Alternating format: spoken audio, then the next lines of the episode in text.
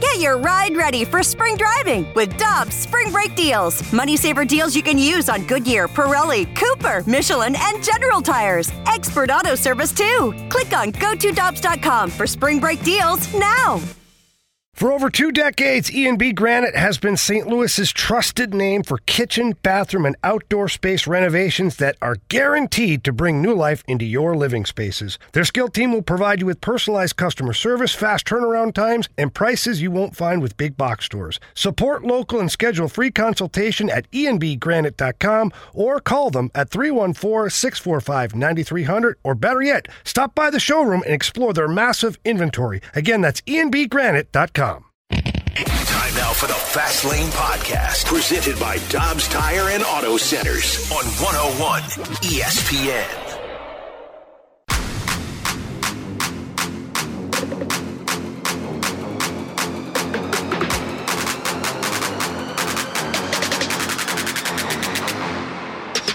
Let's get nasty on a Wednesday. It's the Fast Lane on 101 ESPN with Jamie Rivers. I'm Anthony Stalter, Andrew Marsh spinning the dials today.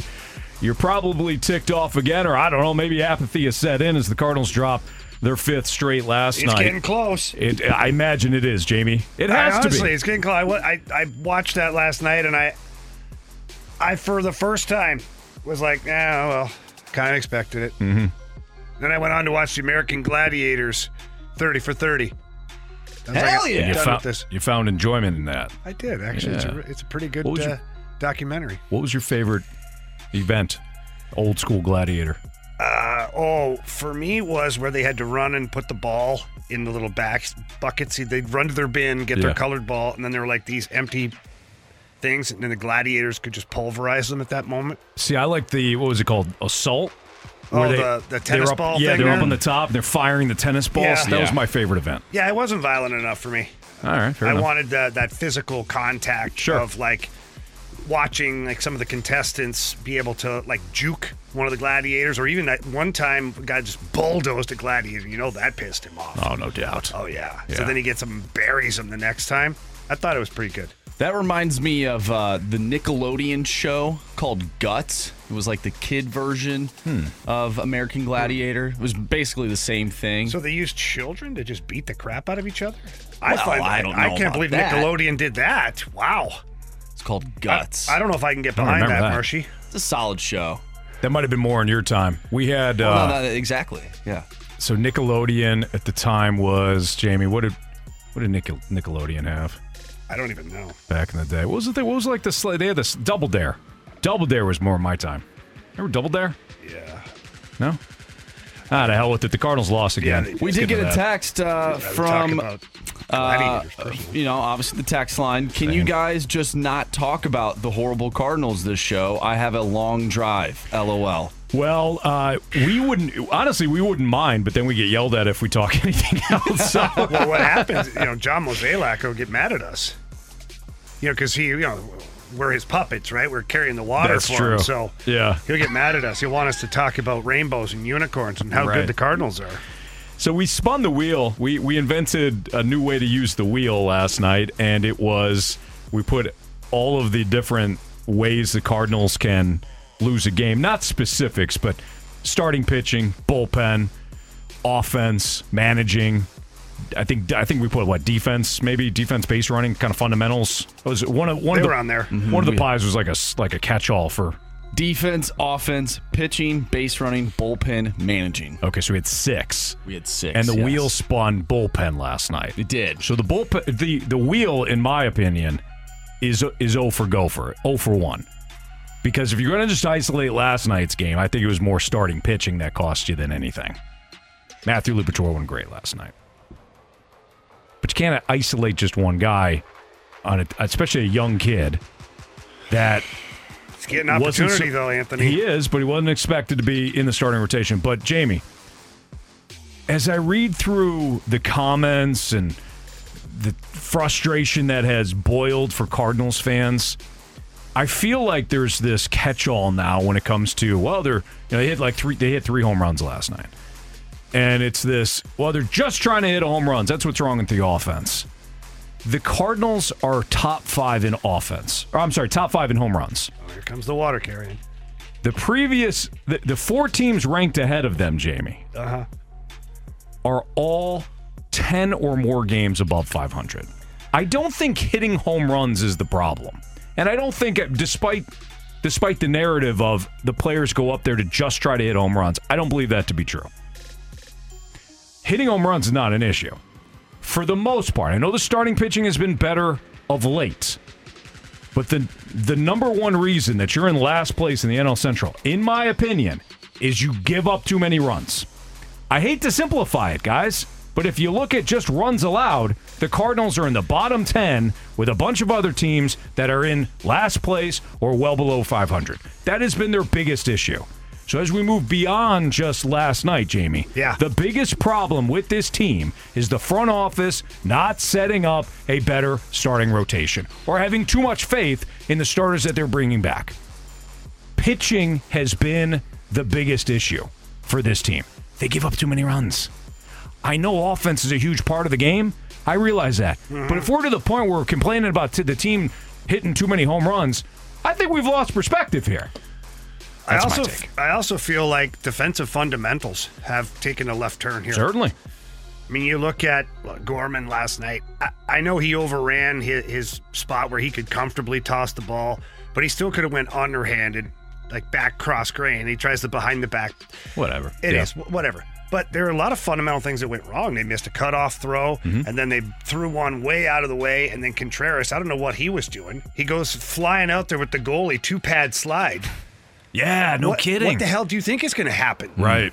All you're going to do is boot the ball further down the line. Well, that's what he did. Like that's supposed to be a head first grab it with your glove or block it with your upper body to keep it right there, like trap it. Not the, you know, kick save and a beauty. Like Look at you blaming Contreras for the Cardinals' loss. I'm not. I'm blaming him pitching for problems. but I'm blaming him for two runs. It cost you two runs.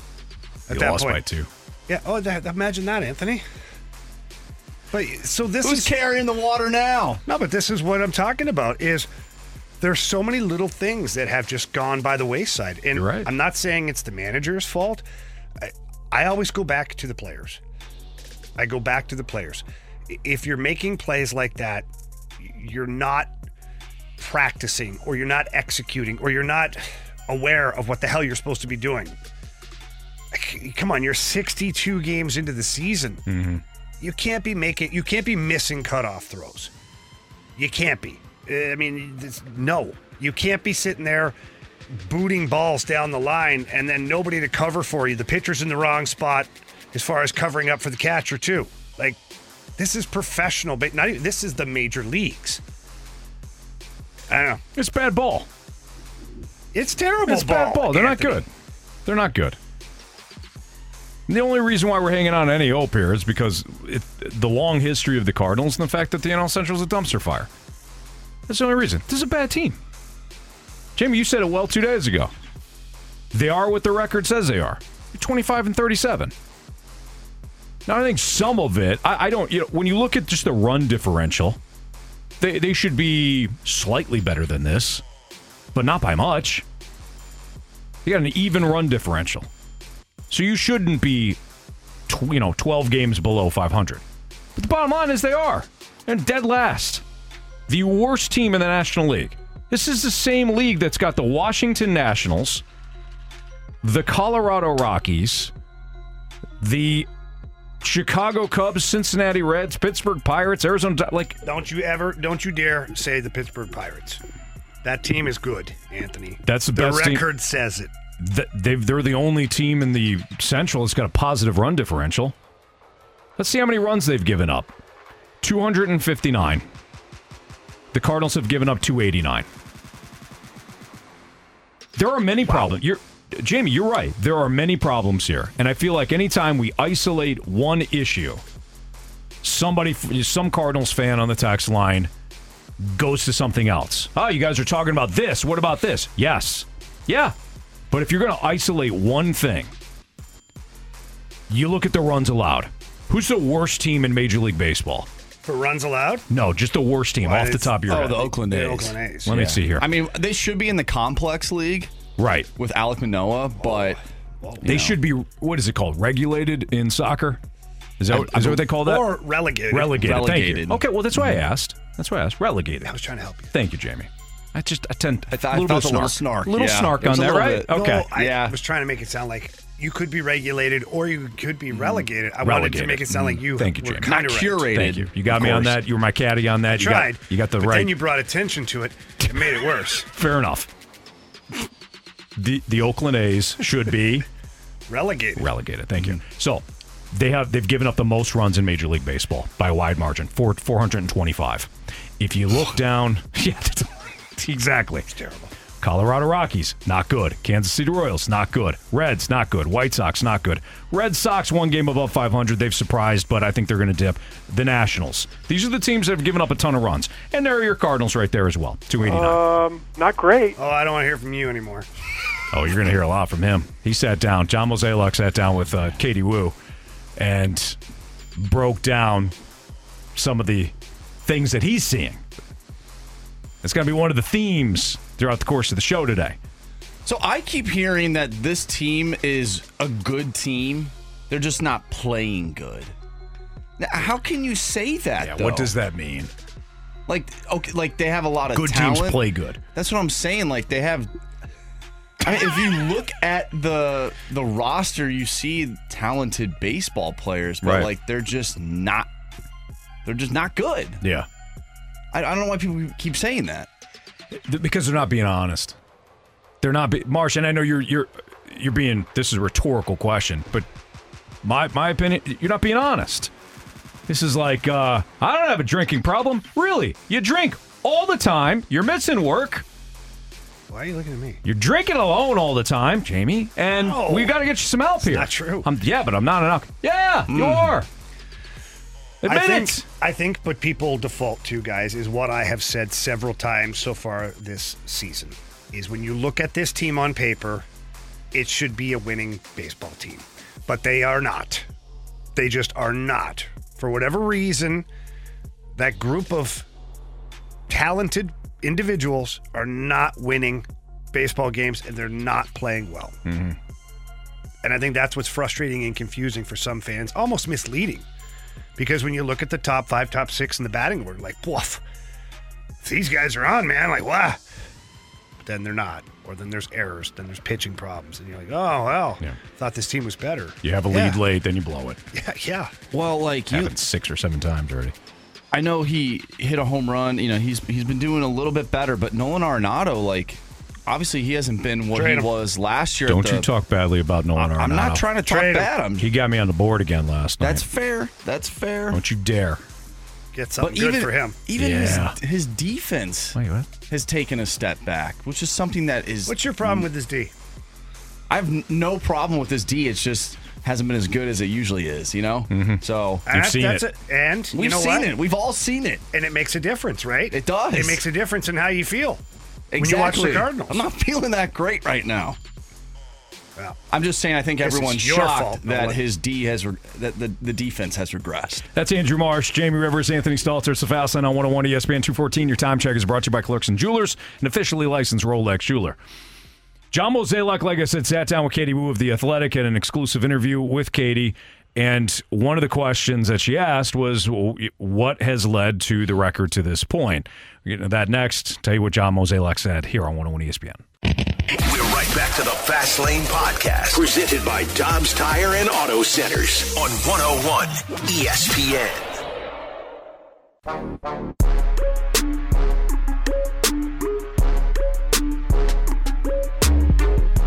Oh, I'd love to hear what Mozeliak has to say. I know he's not going to take any blame for any of this. He's going to scapegoat around uh, the issue and he's going to say, oh, we've had some injuries and our pitching just hasn't been what we expected it to be. Where you, Mo, did not go out and get pitching. You always do this and then you never take the blame. You're the one who puts the product on the field. Now, yes, their fundamentals are not there like we know carnal baseball fundamentals to be there. So, a lot of the blame is on the players and Oli for not having them ready. However, Mo needs to take some blame, and I doubt he will in this Katie Wu article.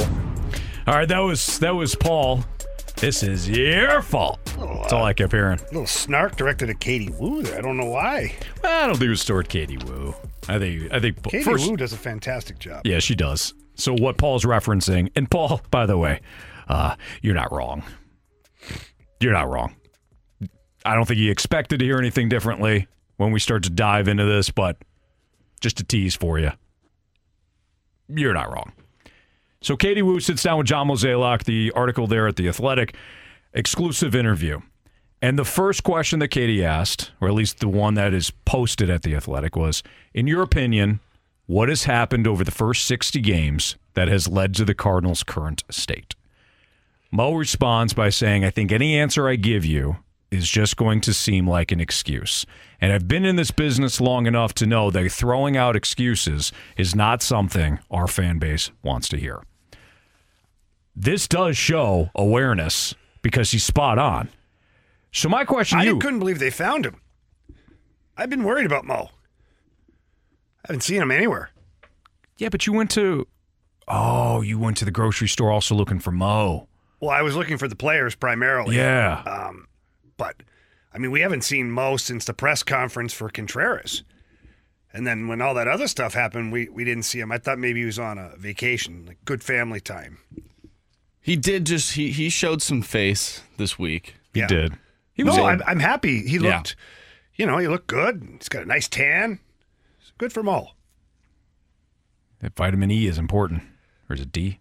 Got to get that vitamin D. Well, I think it's vitamin, E. vitamin, D. E is Vitamin fine D. for you, but And vitamin D the comes D from the sun. certainly is the one that, That you you, can't go without. Yeah. Is it actually? Exactly. Yeah. It's vitamin D. Yeah. It is vitamin D. It's vitamin D. yeah, You Sun- know. Sunny D. Sunny, Sunny D. D, there Yeah, you go. Or Yeah. sunny delight. Either way. Yeah, Either for way. sure. It's Some kind of a delight. Actually, it uh, it uh, counts for both, I guess, in uh, Sunny D. Anyways, Paul, Paul outlined what what we're going to ask today.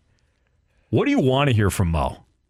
And I know some of you might say, "Oh, I'll just uh, leave a mic drop and say I resign," because some of you might want to just hear that. Which okay, but let's let's move beyond that. Paul wants Mo to take more accountability. What do you want him to say? Because we can we can say, well, Mo doesn't say this, Mo doesn't say that. Okay, what would you like him to say? I'd like him to just be flat out honest at this point. Like, you don't have to sit there and roast players or managers, coaches, mascots, bat boys. You don't like everybody. You don't have to sit there and just be like, it's his fault. It's his fault. They just what? What the bat boy do? Well, they have to be faster this year, hmm, Anthony. That's true. With the pitch clock, you, you got to make sure you're on it. Maybe maybe they're dragging ass. Maybe the bat's not getting back fast. I fast. have noticed that Mm. a little bit. Look at that. that's why I, I don't just- want to call them out though. No, I'm not calling it. You just throw all of it in the hopper. For sure. Just let it go. They're part okay? of uh, they're part of the problem, not the problem. They're just part of it. Yeah. Okay. We don't know if it's part of the problem. They might be exceeding other bat boys around the league, Mm-hmm. and so they're they're not part of the problem. They're just part of it. You continue. I'll go to Fangraphs to see if that's true. Per- Perfect. Thank you. Um, but my point is, is I'd like to see Mo identify certain areas or certain things that he has seen, trends that he doesn't like, and speak openly about it. You know, we uh, we we we get through the blue season last year that was not what they wanted, but Army a couple of times addressed the media in a very specific way, and he didn't dodge questions regarding his team. Uh, he, first of all, took full accountability. He literally said, It starts and ends with me, and then it works its way down. So I'm holding myself accountable. Like he said these very words. The team, you know, whether it's roster construction or the players not playing well, starts with the team that I put together. Mm-hmm. Then he went on to Craig Berube. Then he went on to the team and the inconsistencies from the players and the lack of defense and you know all of that stuff but it was it, it had merit because two things one he threw himself in the line of fire just like everybody else. And two he told you what he was upset about. Not just generics like well we've just got to play better. We have to figure out a win f- figure out a way to win. Well what the hell does that mean? What does it look like? What do you talk about behind closed doors? Right now right now with cardinals with the cardinals playing not good mm-hmm. what are you doing behind closed doors? Are you looking at other options? Tell us. Hey, we're exploring options. You don't have to tell us what you're doing.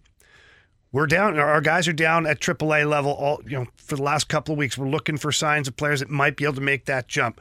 We're looking at you know pitchers around the league. We're looking for. Like, be honest. Your fan base right now needs some kind of direction, and I know he doesn't owe it to the fans, but he does. It's not part of his job requirement. Like when Mo signs his contract, it doesn't say, "And by the way, you must keep the fans informed." Right. But it's different here. They're your stockholders. But it's different here in Yeah. St. Louis. The more you dance around the obvious, the worse it looks for you. You're better off to just dive right into it, like Doug Armstrong did. Um, you know, take the blame, get it all out, and then then let the people know what your plan is. Army told people. We're moving on from certain players. We're going to get younger. We're going to get a couple of reclamation projects. We're looking for guys between 25 and 28 that can come here and make a difference. It's a retool, not a rebuild. What are you going to say? How could you be speaking negative then about Army? yeah. You're like, okay, he didn't do a very good job about building this team, but boy, he, he's on top of it at least. Well, even that, if somebody says hey, he didn't do a good enough job, right? He he admitted it. He talked about it. The problem is, what is the Cardinals' direction? What is their direction? But that wouldn't it be nice to hear It would, what it, would is? be, it would be nice. I would love to know what the direction is. Ah, well, they can't go. F- I mean, they're If they get they're in the basement. I heard I heard from John Mozeliak, all we need to do is get healthy and win games. What what model does that follow? What the what's the metrics for that? What's the preparation for that? Well, that goes. They to, were losing games when they were healthy. Right. So see, like what? the injury aspect of this, and we'll we'll get into specifics when it comes to the Katie Wu John Mozeliak interview. But that is a bit a, a bit of a theme. The injuries to the outfield specifically. We need more You outfield don't have production. Barry Bonds on the IL right, Right. now. Right. That tells me that there's they still believe in the off-season approach. They still believe in what what they whatever they put on the on the chalkboard. I know it's not chalkboard, mm-hmm. but It's an RL chalkboard. whatever they put, yeah, RL whatever they put in the Google Doc, right? The mm. Cardinals 2023 model. Here we go. This is how we're going to win games. Part of it is believing in the guys that we currently have in the roster, the outfield, and the starting pitching. That had to be a part of it. When you say the injuries, the injuries, of the outfield, get these guys healthy, get these guys healthy, more productive. That tells me you still believe in what you what you thought going into the season. Or he And that- believes in that's that, frustrating. Or he believes in that more than he believes in what he's seeing right now. True. It's the old uh, outrunning a bear, Right. like you brought up last week. You don't have to be faster than the bear, just faster than the guy beside you. Right. Mm-hmm. And so John Mozeliak might look at the outfield and go, oh, well, I know we don't have a great outfield when everybody's healthy, but it's better than what I'm looking at right mm-hmm. now. Yeah. And getting one of those players back is almost as, as good as making a trade. right. And you give up nothing. Right. So we got that going for us. Mm-hmm. But I, Jamie, and I know Marsh, you've you've got thoughts on this as well. So leave us a mic drop. I'd love to know. Besides, I resign, I quit. What do you want to hear from Mo? If you have complained about, and I'm not saying you don't have any right to complain or be frustrated, you do. But if you read the interview or you watch Mo on any TV interview or in any radio interview, what do you want to hear? You may not, you may still be frustrated, but what do you want to hear? And Jamie, what you said initially is what I would want to hear. I, I believed in this pitching staff. I didn't do a good enough job in, in building a, Yeah. a, a quality pitching I staff. bet on this outfield, and I was wrong. yes, It doesn't mean we can't get better. It doesn't mean these guys can't actually have a Right. good season. But right now, it hasn't been the way we wanted. yeah. Let me state something. I believe in our team because you because you do you do have to speak to your team too. Oh yeah. You can't just speak to the fan base. Mm-hmm. You have to speak to your team too. I believe in the guys that we have in this clubhouse. I also didn't do a good enough job in preparing for what happens with injuries and and lack of production. I need it starts with me. I got to do a better job of building. You, if you don't, if you if you want to win games in baseball, you got to pitch well. I did not do a good enough job in building this pitching staff. So in the meantime, I believe in our guys. They'll figure to figure this out. However, we're working on making corrections and adjustments with this pitching staff. So to people like Paul and Marsh, I know you got you got thoughts on on this very thing. You're right. There isn't a it starts with me. And that is a large part, I think, of the Cardinals fans' frustrations. Go ahead, Marsh. Uh, just real quick, um, the the whole outfield thing because, and we'll touch on this throughout the whole show. The outfield seems to be uh, the theme, I guess, of of the article, right? Right. Maybe not the theme, but He I think- mentions outfield production or lack thereof three times. for sure. So I, I think as it pertains to that, I think you know having a ton of outfielders doesn't mean you have good outfield depth. And I think that's what this team has right now is just a ton of outfielders, but no actual depth in the way that we would think of the word depth.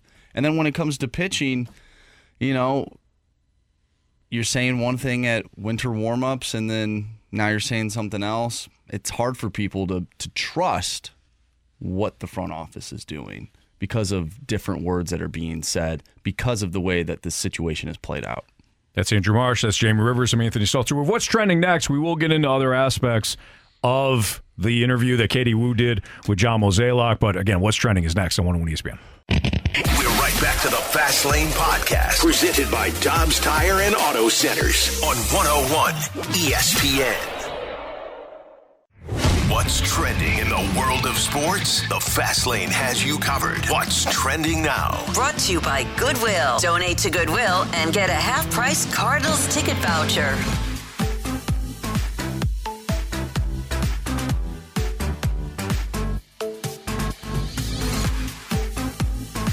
Welcome back to the Fast Lane here on 101 ESPN. Anthony Stalter, Jamie Rivers. I'm Andrew Marsh, and it's time for What's Trending. Guys, Darren Pang, after 14 years with the Blues, is heading to Chicago to be the Blackhawks color commentator. Yeah, uh, look, Darren Pang, one of the best in the business, uh, certainly here in St. Louis and nationally too. I remember when he got started with ESPN way back in the day, and uh, him and Barry Melrose and, and Steve Levy it was quite the crew. But look, I think this move makes sense for, for Panger from from a couple of directions. One, um, you know, he was a he, he was a Chicago Blackhawk goalie, so it was kind of a going home type thing. And I don't necessarily know this to be true, but I'm sure it plays into it. He's going to continue to do TNT work, and with Keith Jones now the president of the Philadelphia Flyers, maybe Panger's going to get more games nationally, and flying out of Chicago to all of these different destinations. I would imagine, not to, I know there's way more direct flights in order to do that. So, um, either way, thank you, Panger, for awesome run here in St. Louis.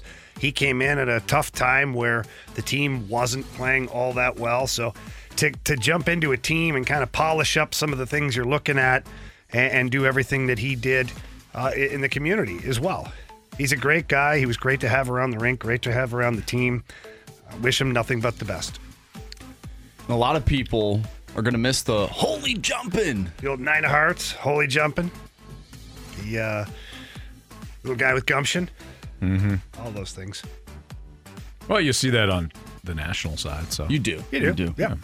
Uh, Josh Allen will be on the cover of Madden 24. Uh oh. Sorry about that, Donnie. Yeah. Yeah, is, is the is the curse still alive? I haven't played Madden in quite a long time, so I I can't tell you who the I cover. don't. No, I don't think so. Usually the curse like was with players that were injured. Yeah. Uh, but Pat Mahomes has been on the cover, and I think he's doing quite fine. Yeah, so, but did you see that ankle he had last year? You yeah, the one that he played on. And He's still so the good he Super Bowl. overcame the curse. Yeah. The curse was still alive. Yeah. It just he got through it. So last year it was so Madden 22 MVP edition was Brady and Mahomes. Mm-hmm. Lamar was an MVP. I don't know if these Mm-hmm. are like different. They're different editions. Okay. So Anto- so Mahomes was 2020. Antonio Brown was 2019. Yeah, he's having a good career. Brady was 2018, but that was the Patriots. Ooh, that was was that his last year? I think so. Gronkowski 2017. That was the year I think he blew out his knee. Odell Beckham in 2016. I think the, the curse is still alive and well. Come on, enough, So enough. if you're looking at the Jets this year in the AFC East, or Can't perhaps do this to uh, my buddy Donnie Fandango. you know maybe the Dolphins. I won't do it. I don't believe in the curse. Donnie, just relax. He's a Bills fan. You can't you can't tell him to relax. First of all, it's Donnie. He was just One, he doesn't relax. You're right. the There is Donnie no chill. Fandango is the ultimate. And when I say this, if he hears it, he'll know that I'm I mean endearing thoughts. He is the ultimate psychopath. I love Donnie. Love him. Yeah. Why so he's you? not he's not going to relax. And he's a Bills fan. He gets it. He knows what's coming this year. Nothing but heartache I immediately thought of him though when I saw this earlier today when Josh Allen was on the cover. I was like, oh man, you know, I really want them to do well this year and maybe make a nice playoff push, but you know, That's it, over. It looks like it's over. yeah. Uh, still speaking of video games, though, I know a lot of people miss NCAA football. Uh, this is from On Three Sports, uh, and they talk about recruiting, NIL, transfer portal, all that good stuff. Uh, the college foot they tweeted the College Football Players Association is in is organizing a boycott of the 2024 EA Sports College Football game. This is per Pete Nakos. The payout for athletes is expected to be five hundred dollars. Here's one of the quotes: They should Can't turn that down. they, yeah. they should not opt into it. It is just ridiculously low amount of money. That's where we're at now. They're It's getting mad low. about being in a video game. Well, and being paid for it, right? If I do I have do I have that right? Yeah, a The- lot a lot of people that play the game don't care about the players Right. in the game. They want to play like the the dynasty stuff. And Sure. Back then, they, they didn't even have names. They're all Yeah, number Yeah. number whoever. Right. this isn't going to change anything. Yeah. They don't care about the players being in the game. Right, they Maybe some people do, but Well, it wasn't. The, weren't people like downloading the names too? yes, yes. They, somebody, some, some crazy person You know somewhere. way too much about this. Well, no, it used to be. It used to be that somebody somebody had like downloaded the names, like they they put them all in, and then you could download them. I think. Hmm. This was like my college days, which was the last time I played video games, Jamie. So I'm going all the way back to my CMU Fire Up Chip days. I got you. I don't know what it's like now, Jamie. They probably have all kinds of cool stuff now. They definitely do. well, they know? have, the game hasn't been out in years. Well, there is like you go. the first time it's coming out. Well, and they can finally I think afford to pay the players for it. You finally afford to. five hundred dollars. Yeah. There you go. So, uh, should be a fun one for sure. The players just won't be in it. One last thing here in the What's Trending. I think we'd be remiss not to um, mention that the Iron Sheik passed away today. So, for wrestling fans, uh, he was right at the, the height of all of the Saturday night's main event with Hulk Hogan, Andre the Giant, uh, the Iron Sheik with the old camel clutch. He's been quite the character for some years. If you follow him on Twitter, uh, he he is a funny guy on Twitter, or he was a funny guy, uh, quite the personality. He was a big part of my childhood because he was the enemy. He was Hulk Hogan's nemesis, and uh, so, anyways, uh, rest in peace to the Iron Sheik. Your personality and you will be missed. There you have it. Well said, Jamie. That's Jamie Rivers, Andrew Marsh, Anthony Stalters, the Fast Lane on 101 ESPN. Should the Cardinals leave Matthew Liberatore in the starting rotation? Plus, what do you want to hear from Mo? If you get angry all the time, you hear Mo speak, you get angry about it, what do you want to hear from him? Leave us a mic drop. We'll play those throughout the course of the show as well. That's all coming up next on 101 ESPN. Fast Lane Podcast, presented by Dobbs Tire and Auto Centers on 101 ESPN.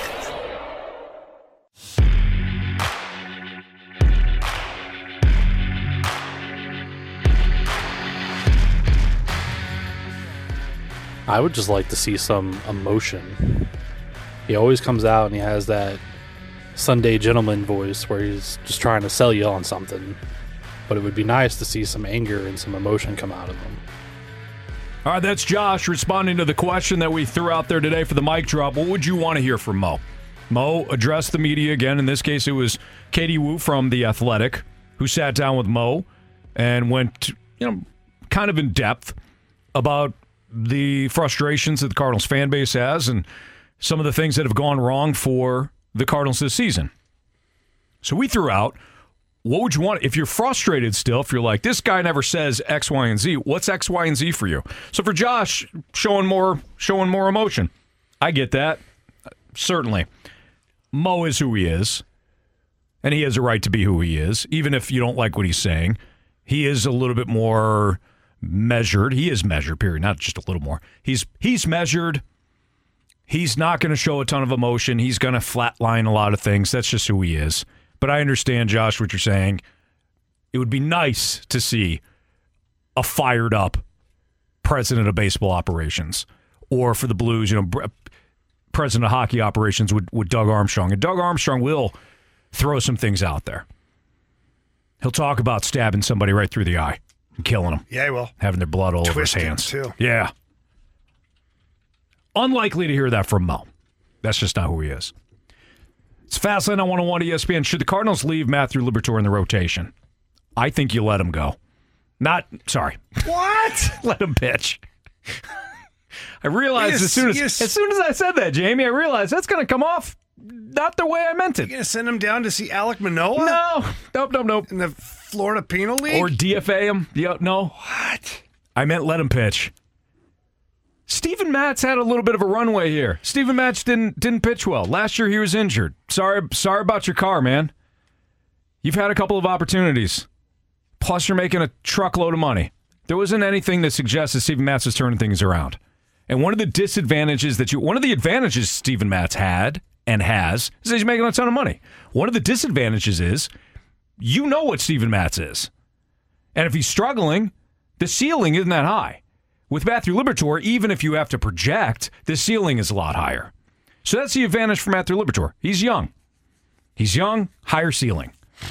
But I would let Jamie, I would let him work through his struggles like last night. Pitch pitch through, try to develop him on the fly because your options aren't great right now, Jamie. Why You are you looking at me? Why are you looking at me like You that? You would, would you? Yeah, I would. Just let him out. Just leave him out there. I know where this is going. He's a young guy. Mm-hmm. He's pitched what four games now. Last couple outings haven't been great. You're just going to leave him out there. Yeah. Me too. Yeah, there we go. Um, so the reason, the reason I uh, would leave him out there, you don't have anything to replace him. there you go. What are you going to do? You going to go back to Steven Matz? Nope. Go ahead. Go ahead. You going to go to Dakota Hudson? Nope. right? You don't have anything. So, to your point, Anthony, let the young guy figure it out. He's not horrendous. There's worse than him in the rotation currently. That's correct. He's not horrendous. Let him continue to build here because you, whether you like it or not, or whether it's frustrating or not, you have no replacement. Nothing. Mm-hmm. Nothing. Unless your only pivot is to go back to Steven Matz. That's it. Or if you want to try and stretch out Pallante like you did last year, which I'm not opposed to it. I'm not opposed to it at this point. Oh my God, Anthony, they need help. I mean, come on, right? Son of a batch of biscuits. but I don't think we're there yet. Plus, let Matthew Liberatore sit sit on the bench, talk to Wayno. I know Wayno's not pitching well right now, but uh, just It's an a absolute fountain of knowledge. Fountain of right knowledge. there at his disposal. Absolutely. Let him develop at this at this level. Let Wayno show show him what it takes to be a big leaguer. There's other veterans in there. Miles Mikolas, same deal. Mikolas can help him. I don't think going down to the minors to like tweak his game is where we're at right now with Matthew Liberatore. Tweak it up here. Mm. Figure it out. Have the have the help of the of the big league coaching staff at your disposal, as well as guys like Wainwright and Miles Mikolas and Jordan Montgomery's veteran too. I know they've got their own things that they're ironing are ironing out, but I think Matthew Liberatore is going to get more up here, even if he just observes that he is going to the minors and putting Steven Matz in the rotation. Let him let him struggle and let him succeed up here. Yeah, and struggle is I don't know if that's a that's a pretty strong word. You're a pretty strong word. Thank you. Um like he hasn't been horrible. I, I'm gonna go back to that. Like Monty's last start was worse. Wayno's last start was on par. The one before that was worse. Flaherty's had some ups and downs. So it's it's like it's not like you're looking at a pitcher that is completely on an island by himself because he's way worse than everybody else. That's not the case.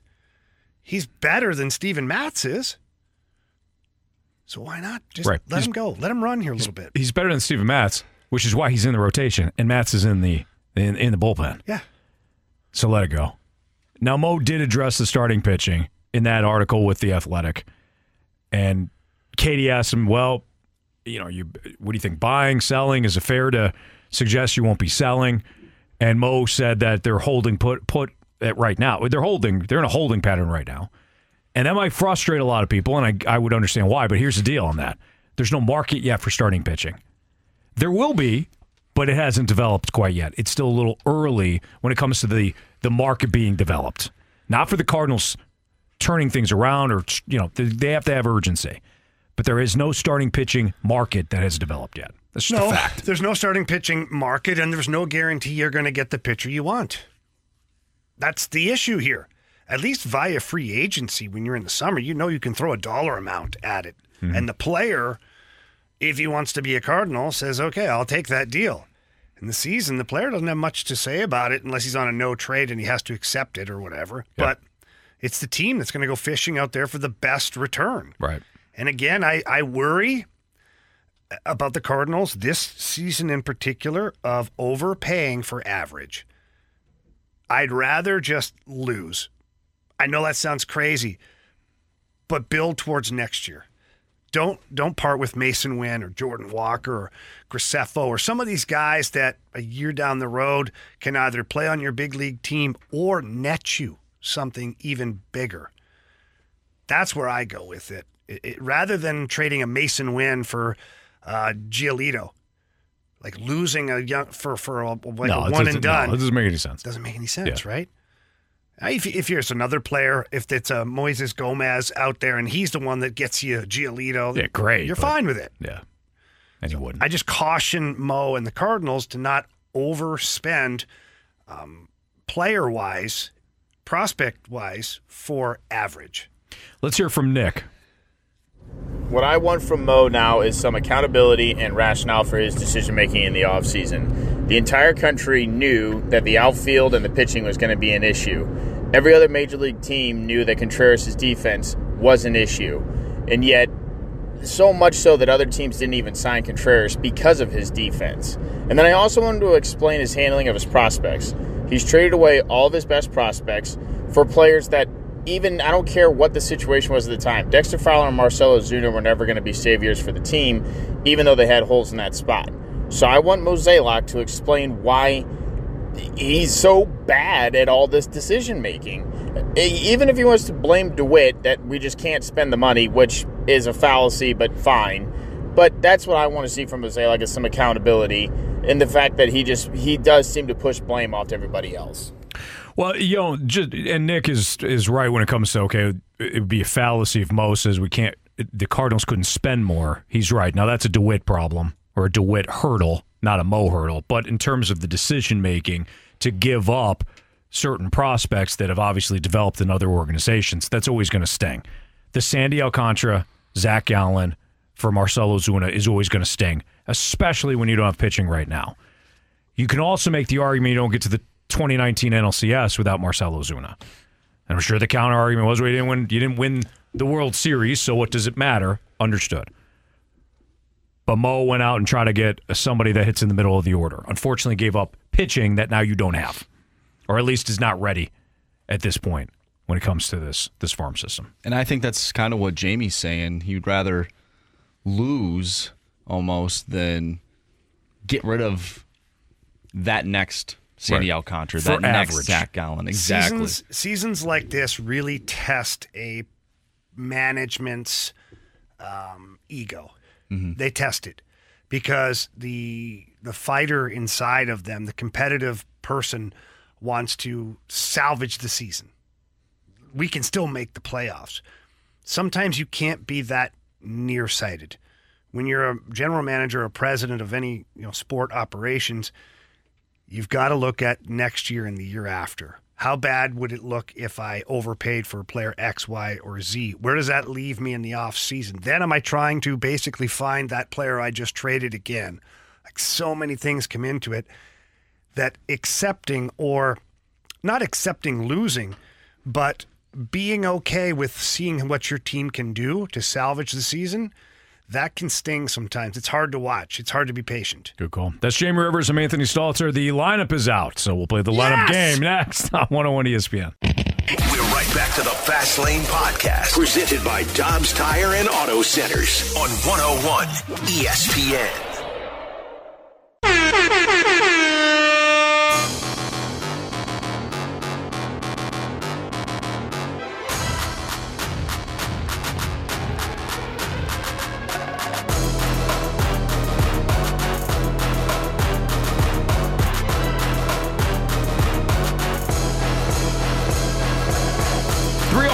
Time check is brought to you by Clarkson Jewelers, an officially licensed Rolex jeweler. The Rangers and the Cardinals tonight. As the Rangers go for the sweep, seven oh five. Jack Flaherty versus Jon Gray, who is a right-hander. Time to play lineup game, Jamie. Oh, baby. Boy, this is going to get tedious if this team doesn't start turning things around. This is honestly though, here I know this won't happen. But even Jimmy Edmonds last night, Jimmy Ballgame on the broadcast talked about how Tony La Russa would just sometimes just move guys around in the lineup just to change the look mm. and change the Change feel. the feel. He's Yep. like, even when we were successful, he'd change it up every now and then just to put guys in different spots and, and see how it goes. Today would be a day where I would just like the bingo balls. Put them in, and wherever they fall, that's where you bat. Yeah. To an extent. I mean, I'm not going to have Goldie batting ninth. You know Mm-hmm. what I mean? But, but I know that won't happen. It's going to be almost a copy and paste situation, which I'm starting to get a little bit irritated with it. Well, let's see. It's Brent, show us Brendan Donovan. All right, way to go, Now, wait, Jamie. Hold on, hold on. Let's see here. You go this time. Maybe this will help when you do it. Show us the big fundy. I love gold. Okay, so two for two, but you know. Show us Storm and Gold. Storm and Garmin. He's taking the league by storm. Show us. No, Can I say one more thing? Albert Pujols, See, are ya? I love Way you, man. Already, Marshy. Big Willie get a chance. Oh, he hit a ding dong Johnson. Show me that Big Wilson. Willie Well Contreras. Well done. Well done. Well done. All right, this is the trap door, though. Is it though? Really? What are you thinking, Burleson? It's Right-handed guy on the palm. Yeah, that's true. Go for it. Show us that big, hairy-chested, burly dude. Burly, you're so rugged and manly. Not even amused by it today. Show us the king has Show us the king. The king has returned.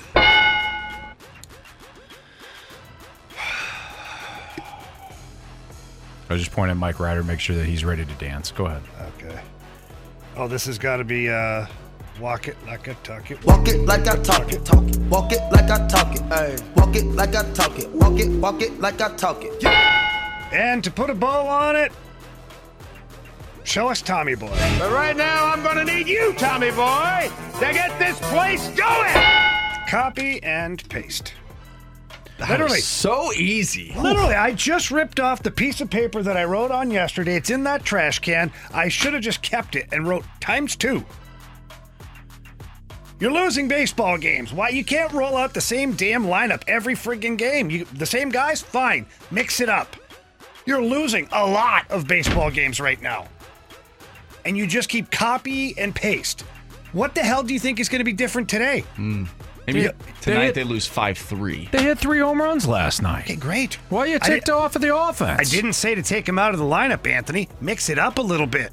Well, you had three with the exact order. Anthony, I know what you're doing right now, and you firmly believe in exactly what I'm saying. So stop it. Okay, Whatever. I'm with you, Jamie. I know what you you're are. doing, and I don't like it. And I'm not mad at you, Anthony. I know you got to. You, I'm that's just gotta, you're pro- angry. you're projecting a little bit, but that that frustration's going to go somewhere. That's fine. I got big shoulders, Jamie.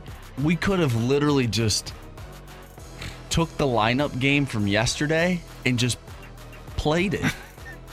no one would even know. Like almost like a copy and paste. yeah, just play that Yeah. audio from yesterday. All This right. sucks. All right. Even though we don't need to, run it, Marsh. All right. Leading Hang off. on, Marshy. All Sorry, right. I hate to interrupt you. We got this person yesterday. 636. It's crazy how everyone complained about how much the lineup changed at the beginning of the season. Now it complains that the lineup's staying the same. It sucked at the beginning of the season, too. Right, like, I don't care. You don't have to change every single game just to change. But when you're losing, how many is that in a row now? Five. Five in a row. How many over their last 10 games? A lot. Yeah. Change it up. I think the difference between what Change you're it up. saying and what this listener is saying is that before they were putting different people in the lineup. Jamie is saying switch the order of the Yeah, lineup. or even different people. I don't even care. Take Burleson out of there and give Juan Yepez a chance. Like, and you've got Luken Baker. Put him in here somewhere too. I don't care. This copy and paste crap is it's got me well, on they're edge pitching. today. They're they're going up against a right-handed pitcher, so So what? you can't have that matchup. So what? I bet they hit against There's right-handed against that, pitchers you know. before. And I'm sorry, Andrew. Go ahead. I like this version of Jamie. He's salty. All right. Sure am. Leading off, second baseman, infielder. Oh, he's, he's playing second. Oh, big, big change up. There it is. Brendan Donovan. Batting second at first base, Paul Goldschmidt. Batting third, the DH, Nolan Gorman. Your cleanup hitter, third baseman, Nolan Arenado. Batting fifth, catcher, Willson Contreras. Batting sixth in left field, Alec Burleson. Batting seventh, the shortstop, Paul DeJong. Batting eighth in right field, Jordan Walker. And batting ninth in center fielder, the infielder, Tommy Edman. The inner center fielder. Back, player. back, back, back, back, back. Stay fair! Stay fair, stay fair! Go fair, go fair! I don't believe what I just saw! Home run! Hitting ninth, Tommy Edman, the player. All right. Marsh, what do we got? Update those standings, kid. Yeah, you really want me to, don't I you? I certainly do. Yeah, you do. Whatever. Right, Anthony, Tony? you're at three now. Nolan. Jamie's at four. Good job, Tony. I'm at one. I know what you're doing, Jamie. Oh, I think not you're gonna- great. Your knowledge of home run hitting is quite spectacular. You're you not might be gonna- the best of all time. You're not going to take me off. You'll probably pick tonight's guy too. Oh, now you got the old hmm. reverse psychology going, huh? I, I'm cheering for my teammate. If that's negative, Are you? if that's negative, Anthony, mm-hmm. I can't help you with that. Okay. All right. Hey, we cheer for our teammates. We do. When home runs are hit. That's thank you, We do. We do. Mm. Unlike some Cardinals players. Anyway, what's the order here? You're up because you won. You're oh, winning. Son of a gun. I'm not going with Gorman because boy, he does nothing but let me down.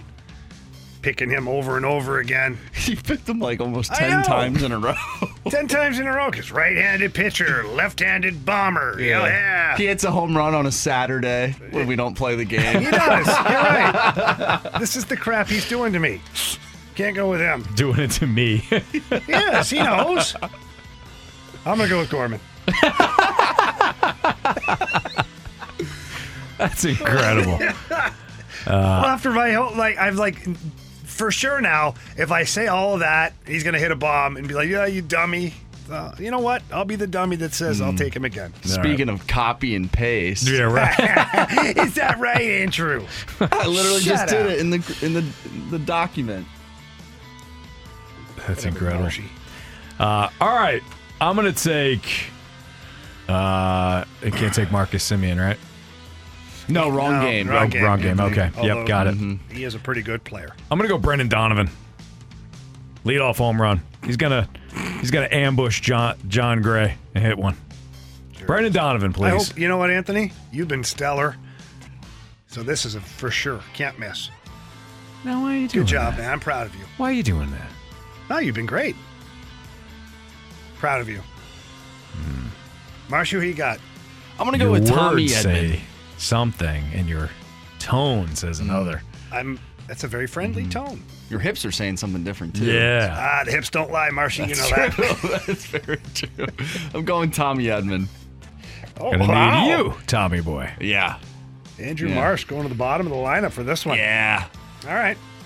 So there's your home run derby selections in the fast lane on 101 at ESPN. Have the Cardinals strayed away from their identity? Plus oh, more mic drops from you, the What do you listener, think? on 101 ESPN. We're right back to the Fast Lane Podcast, presented by Dobbs Tire and Auto Centers on 101 ESPN.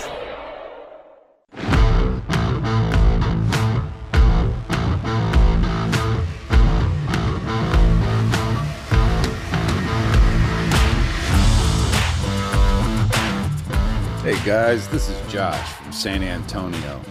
I'm not going to get it, but I'd love to see Mo exhibit, uh, take a little taste of humble pie.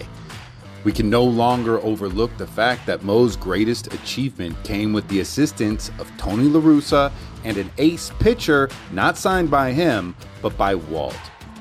Every year since, Mo's philosophy has had more say, and our record is worse. I'm not saying we should fire Mo, but I would like to see him share the wheel again. All right, that's that's Josh from San Antonio. Appreciate you listening all the way from San Antonio. It's a Fast Lane on 101 ESPN 318. Your time check brought to you by Clarkson Jewelers, an officially licensed Rolex jeweler with Jamie Rivers. I'm Anthony Stalter. Josh, appreciate you leaving us a mic drop. We asked what what you want to hear from Mo because we're going to get into a lot of the interview that Mo did with Katie Woo of the Athletic, and we wanted we just asked, hey, what what would you want to hear if you've been frustrated? And Josh had mentioned, you know, a little humble pie, a little humility. Oh, what? Come on, it's not possible. Come on. Humility. Wow. Come on, you know what we're talking about. Come on. You don't think Mo's humble? No. Sure, he's never said this is my fault or this is on me or it starts with me. Yeah. Sure, he's passed the blame and talked about things that could be and should be and injuries. Sure. But you're saying Maybe he talks down never to the fan base. He doesn't talk down to the fan base. Uh, really? Eh, maybe a little. What I'd like to see is Mo do something completely uncharacteristic right now. Well, that's why we invented our version. I know, Mo. but th- th- unfortunately, that one hasn't, you know, hasn't come to Materialized? fruition yet.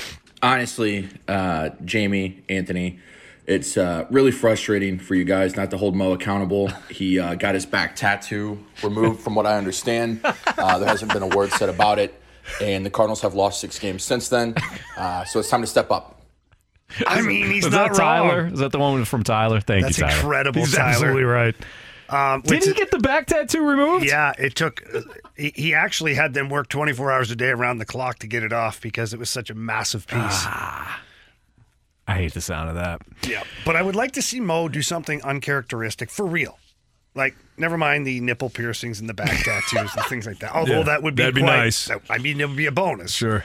But I get out in front of the media and be kind of riled up. Be upset. Like show some emotion that it's not acceptable that this group of players should be playing much better than what they are. The idea in the offseason when we either stood pat on this pitching rotation or we didn't explore the shortstop market is because we believed in the guys here and they're not playing good enough right now. Mm-hmm. Like, give me something like that. So you're like, okay, you know what? Maybe Mo went in and like tipped a Gatorade cup over and got really angry hmm. in the clubhouse. I would love to see him be like ultra snarky. I, I got a vision, So do I. and this is where I Go for it. I pictured Mo going in over to the table with the Gatorade jugs on it and like being all angry and trying to flip it, but like can't. so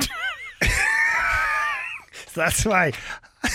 that's this is what you guys are playing with. Playing like, uh, Damn it, O'Neill! Help me with this. but my back's sore. No, it isn't. your back is always sore. You just don't want to play, and I don't blame you. You want to play to get hurt because you want that contract, huh? you got to play to get the contract, Tyler. Where's Motter when you need him? My Motter.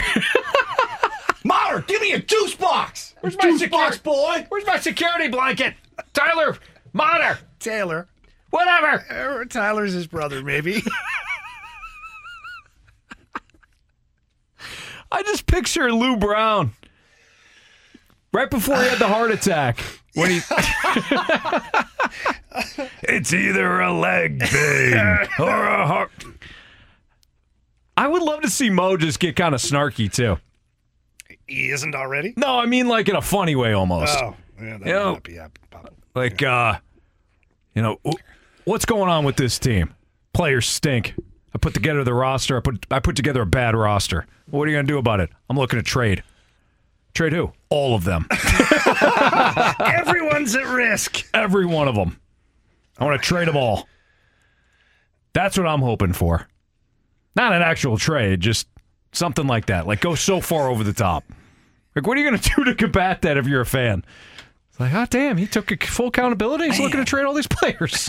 now our team's full of 40 Yeah, year the fan base would be like, well, that's not the answer. Damn it, Mozeliak's just given up now. That's what I want to see. I want to see the fan base.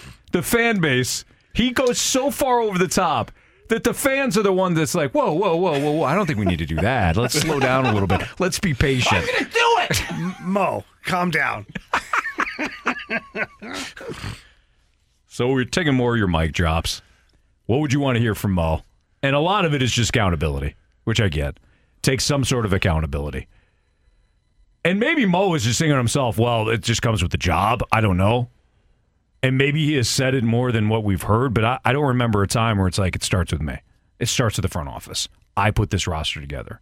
Now, he did back uh, Oli in the Katie Woo article, and this, I'm not saying this to in, you know incite more feelings from you, more anger, but when asked about when asked to evaluate the job that Oli Marmol is doing as a manager, Mo said this in the Katie Woo article. This is always a tough question to answer because people will say we're not winning, but I think he's done an amazing job. I think he has the trust of the players. Unfortunately, he wasn't dealt the hand he thought he was going to get.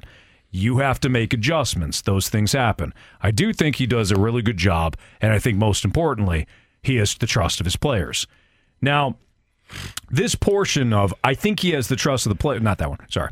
Unfortunately, he wasn't dealt the hand he thought he was going to get. the hell does that mean? That right there is when you say the roster hadn't been hasn't been good enough. He hasn't been dealt the hand that he thought he was going to get, which is true. Not absolving Oli of anything, but if you're Mo in that spot, you say this was supposed to be a better roster, and I'm in charge of the roster. I feel isn't that th- that's been the theme of like the last three managers.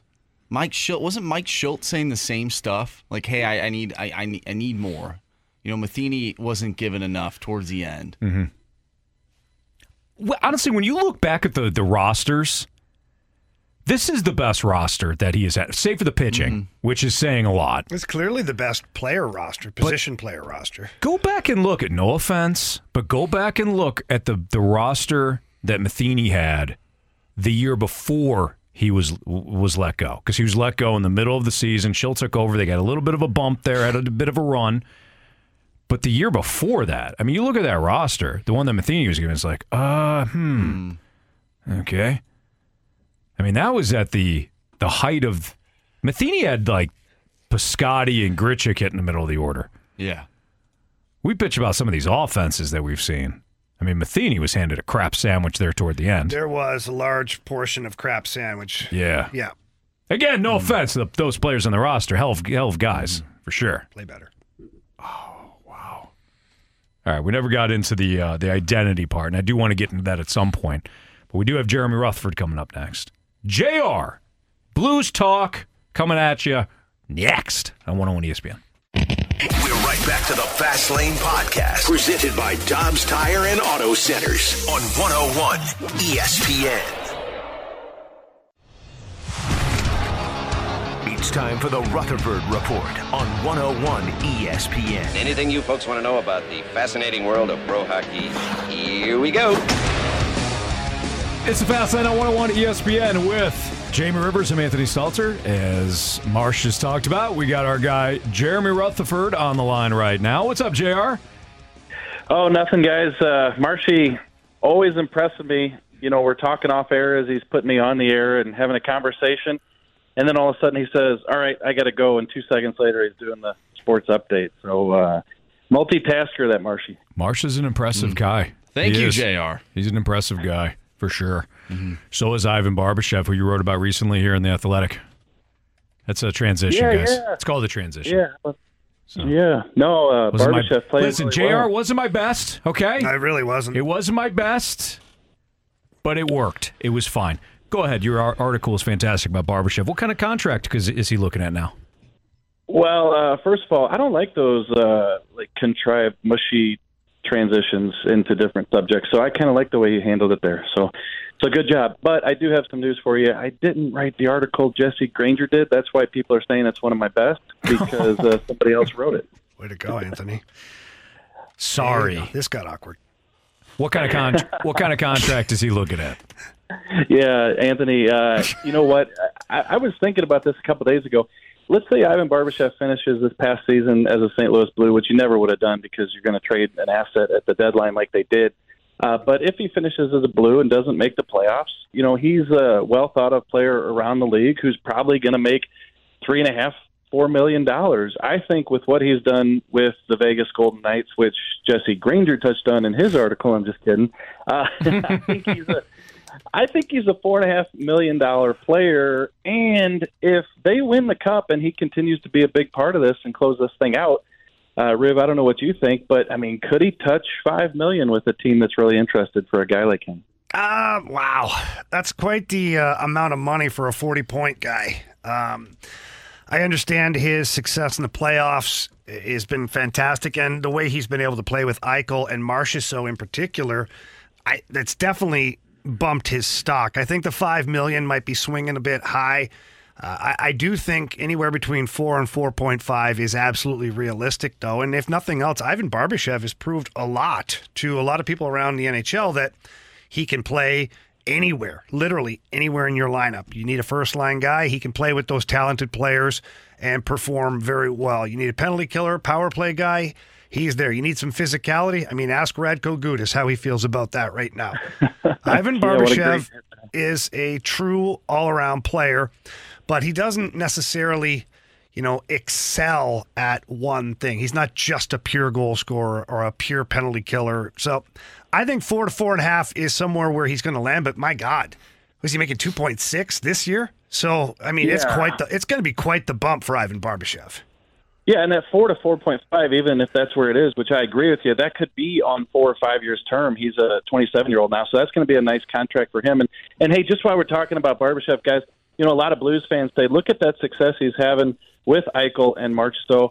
You know, why didn't he play top line minutes with the Blues? Look, we all saw his entire career. He was phenomenal at going up and down the lineup and playing the different roles. I don't think that anybody looked at Ivan Barbashev and said he should have been playing with Perron and O'Reilly for four years. You know, so I think what he's doing is exactly what he's shown in St. Louis for six or seven years. Yeah, and those are different players too, Jr. Like if you look at O'Reilly and Perron, you know they obviously favor the cycle down low game, you know puck possession. Eichel and Marchessault create a lot off the rush, and I think that you know Ivan Barbashev with his willingness to get to the net front to retrieve pucks in the corner, he's been the beneficiary of that. He's been the beneficiary of being on a line with a couple of guys who can really open up the throttle and bring the pace. Yep, and they got a good prospect for him, uh, Zach Dean, and obviously that's a guy that uh, Vegas did not want to give up, but they made the right choice getting Barbashev because he could be really the X factor in them winning this uh, Stanley Cup if, indeed they follow through with it. JR, do you think that the Panthers have a shot to get back in it? What do they have to do? It's going to be tough because you had so much mojo going uh, with the first uh, couple rounds there, the first three rounds. Uh, Bobrovsky playing phenomenal, but they had the 10 day break. And I know I'm not the first person to mention this, but maybe the best thing in the world for Vegas to do was to lose those two games to Dallas. That prolonged that series. That made the rest longer for the Florida Panthers, and they've had a tough time getting back to the game that they played uh, the first three rounds. So here they are in the Cup final, down 0-2. It is headed back to Florida, uh, but uh, the defensive play in front of Bobrovsky has not been good. So I think that's first and foremost. They're going to have to pick that up uh, to help him, and then they're just going to have to find this touch. You know, it seems like uh, Tkachuk's been in the box a lot. Sometimes uh, probably shouldn't be called with these 10-minute uh, misconducts that they keep calling on, on him. And so if he's on the ice, I think he makes a big difference. But they're just going to have to find their mojo. To me, is the major thing here. No, I agree. And, you know, one of the frustrating reasons uh, for the Panthers has been the defensive play of the Vegas Golden Knights. And, you know, Jerry, we talked about this before the series started. It was going to be a battle for the middle of the ice. Whether the Panthers forwards could penetrate the middle of the ice and, and continue to create chaos like they have all playoffs, or was the Vegas Golden Knights defensive corps just going to be too strong and limit the opportunities in the middle of the ice? So far, advantage Vegas Golden Knights in that category, and one guy in particular former St. Louis Blues captain Alex Pietrangelo. He is leading the playoffs in so many different defensive metrics. I mean, it really just goes to show you how much, you know, having that number one defenseman can certainly help your squad.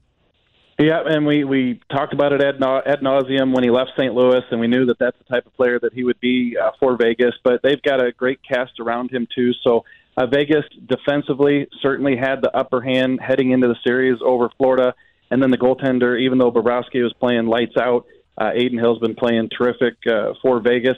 And you look at the back end for Vegas, Jamie uh, and Anthony. Uh, not only are they getting the structure and the sound defensive play, but they're getting some offense from the back end. Look at this. Uh, Vegas has the 12 goals. They've got nine different goal scorers among those 12 goals. And that's the most through the first two games of the Stanley Cup final in history to have nine different goal scorers, and three of those are defensemen. So, you know, typically you don't count on a lot of offense from that Vegas back end, but they're getting it done too, uh, led by that uh, former Blue Alex Pietrangelo, as you mentioned. Moving from one championship to another, a Blues uh, prospect, a young prospect, Zachary Bolduc, is now a Memorial Cup champion. And for some of our listeners who maybe don't know what that is, it's all of junior hockey. They have a championship. It'd be like being the national champion in, in college. Well, there he's a the the champion in all the junior hockey leagues up in Canada. And he had himself a really good season, a very good playoffs. You know, what do you think that does for Zachary Bolduc here moving forward? Well, first and foremost, he, he just got done playing a ton of intense, pressure-packed games. I mean, to win the uh, Quebec Major Junior League title, and then as you just mentioned, that kind of goes to the bigger umbrella of the Memorial Cup. And so uh, he heads to Western Canada and plays uh, some intense playoff games there. And then they seal the deal and they win the, the Memorial Cup under Patrick Roy, the head coach. You know, I wrote a story several uh, months ago where I sat down with uh, Bolduc, the Blues prospect, also talked to Patrick Roy for that story. And, you know, he's got a ton of skill, but we, we saw last year in camp, still young, still raw. A lot of that's to be expected.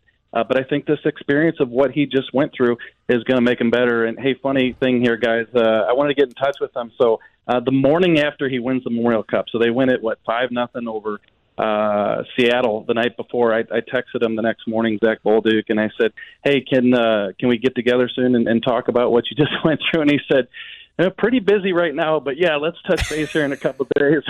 I can't imagine, you know, if the suds were flowing the night before, still exhausted from that long playoff run. But we hope to have a conversation with Zachary Bolduc at the Athletic as soon as he winds down from this Memorial Cup run. Yeah, let's give him a chance to breathe a little bit.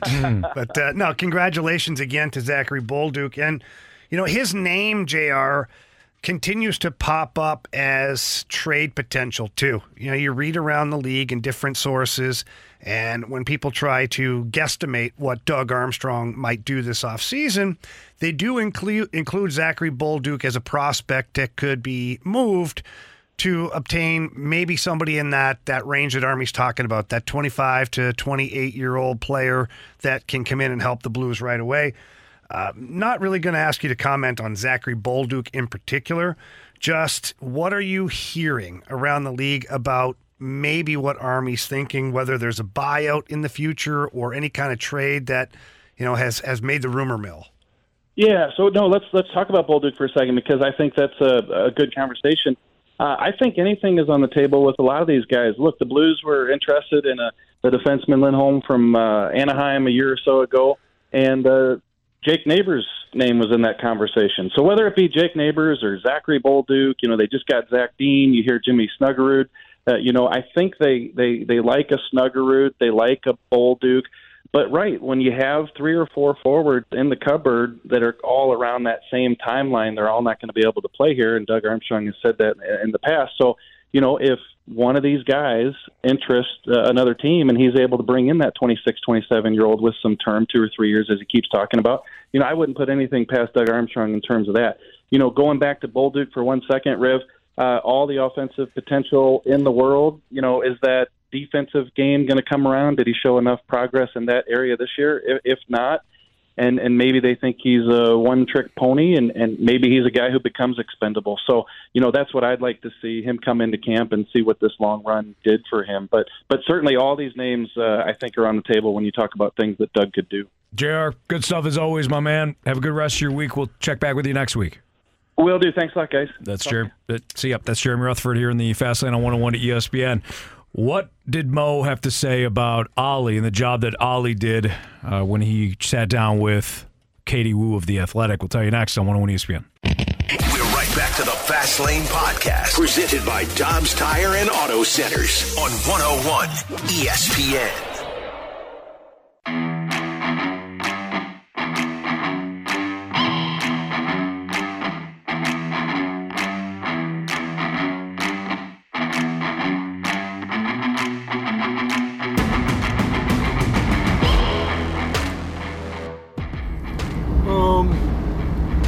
Right.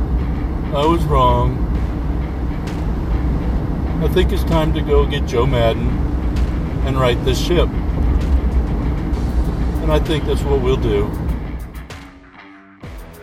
That was Scott who left us a mic drop. I think that was his John Mozeliak im- impression. I appreciate the effort. Absolutely, Scott. Way to go, kid. Scott. Scott. Scott. Really? No, no. You got Scotty. Scotty, Scotty, Scotty. He did a good job there. He, he gave it his all. And that's what Oli Marmol's doing right now. So let's just for a second before we get into this. All I hear over and over and over again and see on social media, which boy, people sure are positive on social media. It's amazing. um, is fire Oli Marmol. Mm-hmm. Fire him, fire him, fire him. Okay. I'm not saying yes or no. Uh, and and Joe Maddon seems to be the the the the one that people are drawn to just because he doesn't have a job right now. And yeah, and he's and he's, an older, experienced guy and Right. all that stuff. Like, do you personally feel like moving on from the manager makes a big difference at this point? Like, I don't know. I'm asking you, Anthony. You- I mean, you know how I feel about managers in baseball. Yeah. So, but instead of going through that again, just tell me what you think. Instead of explaining yourself, just show us that They're maybe. the most overrated manager in sports. No, you, I- you no, you can explain. I didn't mean it like that. Yeah. I just meant like, you know, I, I I don't think no no I don't think I don't think merely I don't think merely um, exchanging managers swapping managers is going to lead to instant success. What did we say about this starting pitching staff entering the year? well, question marks surrounding hmm. a lot of those Right. players. Wasn't good enough. A lot of question marks. So how can we 60 games in, knowing what we knew coming into the year about how the pitching wasn't going to be good enough? And I don't know how you guys feel. I mean, maybe maybe you put more more weight in in offensive production than I do. I, I mm. put I put the most weight in winning baseball games into pitching, not just starting pitching, but your entire pitching staff. So knowing what we knew coming into the season about the starting pitching not being good enough, 60 games in, we say they're losing, fire the manager. We knew the starting pitching wasn't going to be good enough. We knew that. So you replace the manager, but you don't do anything about your pitching staff. Do you really think it's going to lead to better results?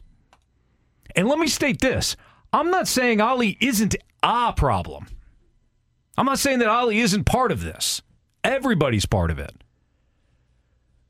But if you don't have quality pitching, manager is very far down my, my list of of correcting issues. That's Yeah. where I'm at, Jamie. So let me respond to a, a, a- There's one text in particular. The theme of the text here is the same. So they say, Jamie, let me ask you this: Do you think the Blues moving on from Mike Yeo for the Stanley Cup year made any difference?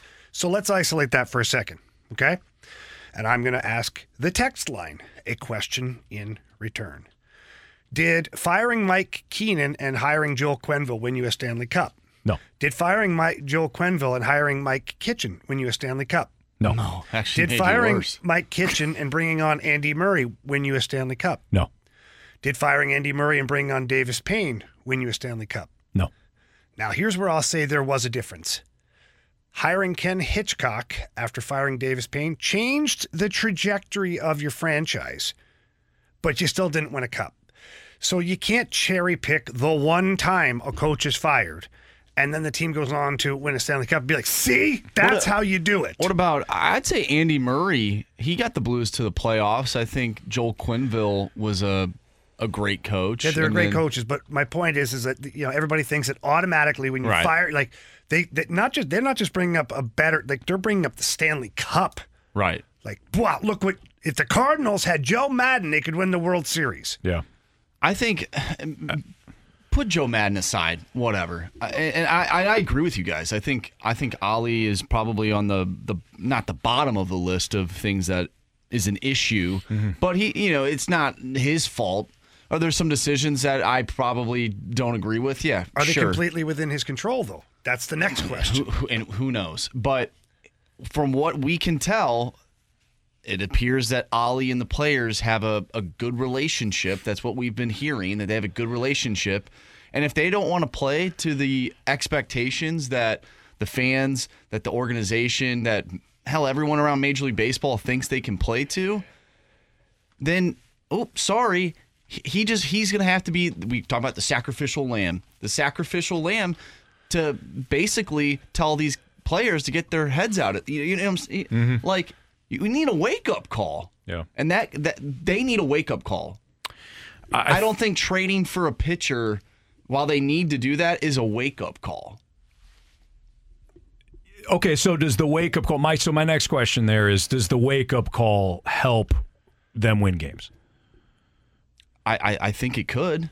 I think it could. It it it. it like what would be a wake point, up call? It's a point where they need to look in the mirror and say, hey, you know, and let's just say they do move on from Oli. I don't think I don't think they should, but let's just say they do. Mm-hmm. Um, you know, for them, they're going to have to look in the mirror and be like, hey, this, you know, this is our fault that this guy who just spent 16, 17 years in this organization, Yeah. it's his second year, he's not on this, he's not a part of this team anymore because we didn't do our jobs.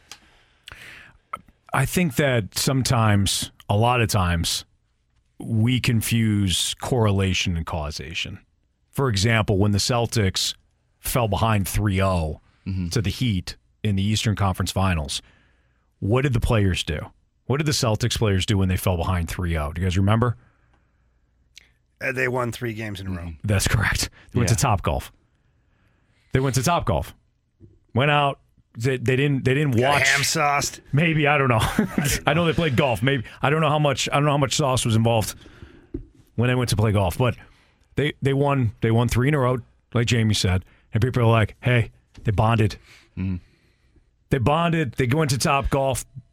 That's how they got back into the series. No, they made adjustments on the court. Now maybe the three the three game or the the Top Golf but relaxed everybody for sure. Maybe something was said during that trip where it, it kind of caused everybody to go, all right, okay, let's let's come together here. Mm-hmm.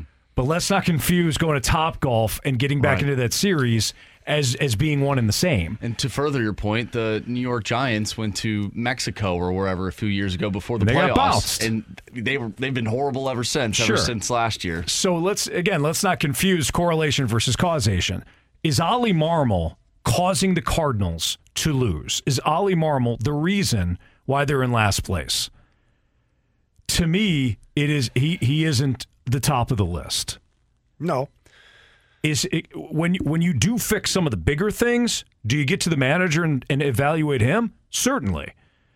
But firing the manager, I don't think immediately brings results, despite the Blues example and the, the last example of the Phillies, because that's the other one too. Yeah. You're gonna hear if you haven't yet, Oh, you're gonna Lisa hear that one. dropped that there one you on go. you. The Phillies. The Phillies were dog crap. Lisa's just angry today. The Phillies were dog crap until the final month of the season. They were. I know. They get to the they get to the the playoffs, and what did they lean on? Pitching. Aaron Nola and Zack Wheeler. Thank you, Marsh. And Kyle what a Schwarber. shock! They, and, and well, yeah, it, certainly. Schwarber, Bryce the Harper. offense, the offense was underperforming. The offense was underperforming, but when they got to the postseason, who shoved it up your tailpipe here in St. Louis? Those two guys. Oh yeah. Yeah, they did. Remind me, uh, did the Philly did the Phillies score 19 runs against the Cardinals? Is that what it was? Was the offense? No, they did put No, up Aaron- a lot in that ninth inning though. They, yeah, they did certainly. Now that was on Oli to some degree for sure, Eh, but pitcher still has to pitch. they they got hot, they got hot at the right time, but they had pitching. Yeah.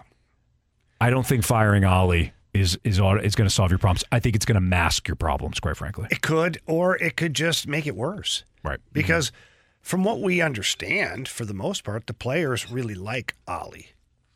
And so if you move on from Oli, it's not like the players be like, well, we're not going to play good now. But Mhm. maybe the vibe then with whoever you bring in isn't correct. And now what you've done is you've actually added to the problem.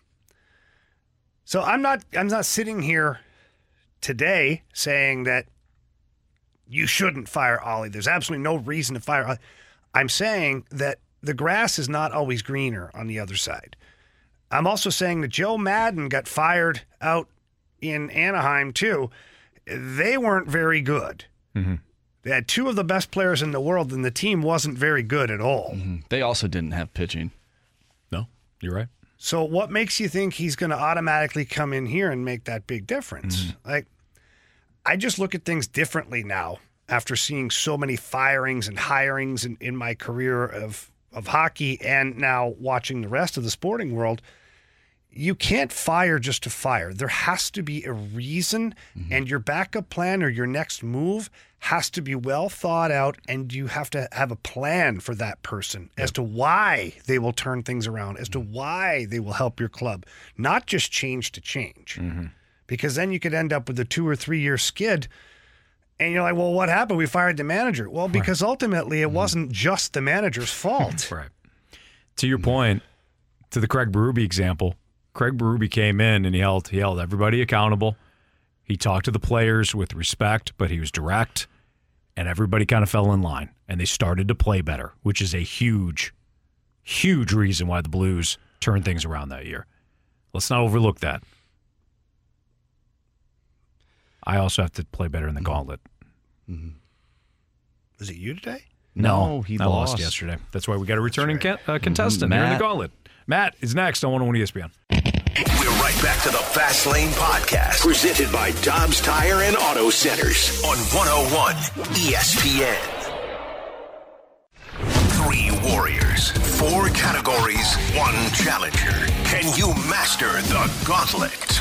Brought to you by Master, your hometown source for business communications for more than 30 years. Visit masstour.com.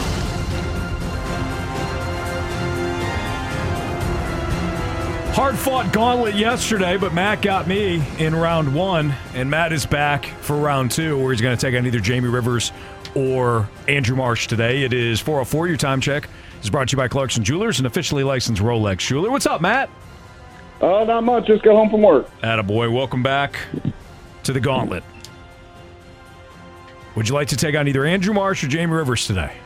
Uh, I'll take on Jamie, I guess. Okay, Jamie is up. Jamie, Get the hell out of here. All right. Good luck, Matt. All right, uh, go ahead, Matt. Tell Marsh to spin the wheel. Spin that wheel, Marsh. Now, I know you didn't want hockey yesterday. I imagine you don't want hockey again today. Oh, I definitely don't want hockey today. Uh oh. That wheel is an evil beast. Uh oh. Wow. It got close to hockey, but it's not hockey. How do you feel about foosball? Ah, that'll that'll work. Okay. Category is football today. Where were you yesterday in the wheel? Jerk. Not you, Matt, the wheel. All right. Uh, same four questions will be given to Matt and to Jamie today. If either of them need the options, then those questions are only worth one point. If they don't need the options and they get the question right, then those questions are worth two points. Matt, you ready to go? Yeah, let's do this. All right. Question number one In which city was the first Super Bowl played? In which city was the first Super Bowl played? Uh, I'm gonna hate myself, but give me the options. Sure. Los Angeles, Chicago, Philadelphia. Uh, let's Chicago. Final answer. Question number two Which running back led the NFL in rushing touchdowns last season? Oh man, I should know this. I play fantasy football, but I don't. I need, I need the options. Was it Derrick Henry, Austin Ekeler, or Jamaal Williams? Uh, Give me the options one more time.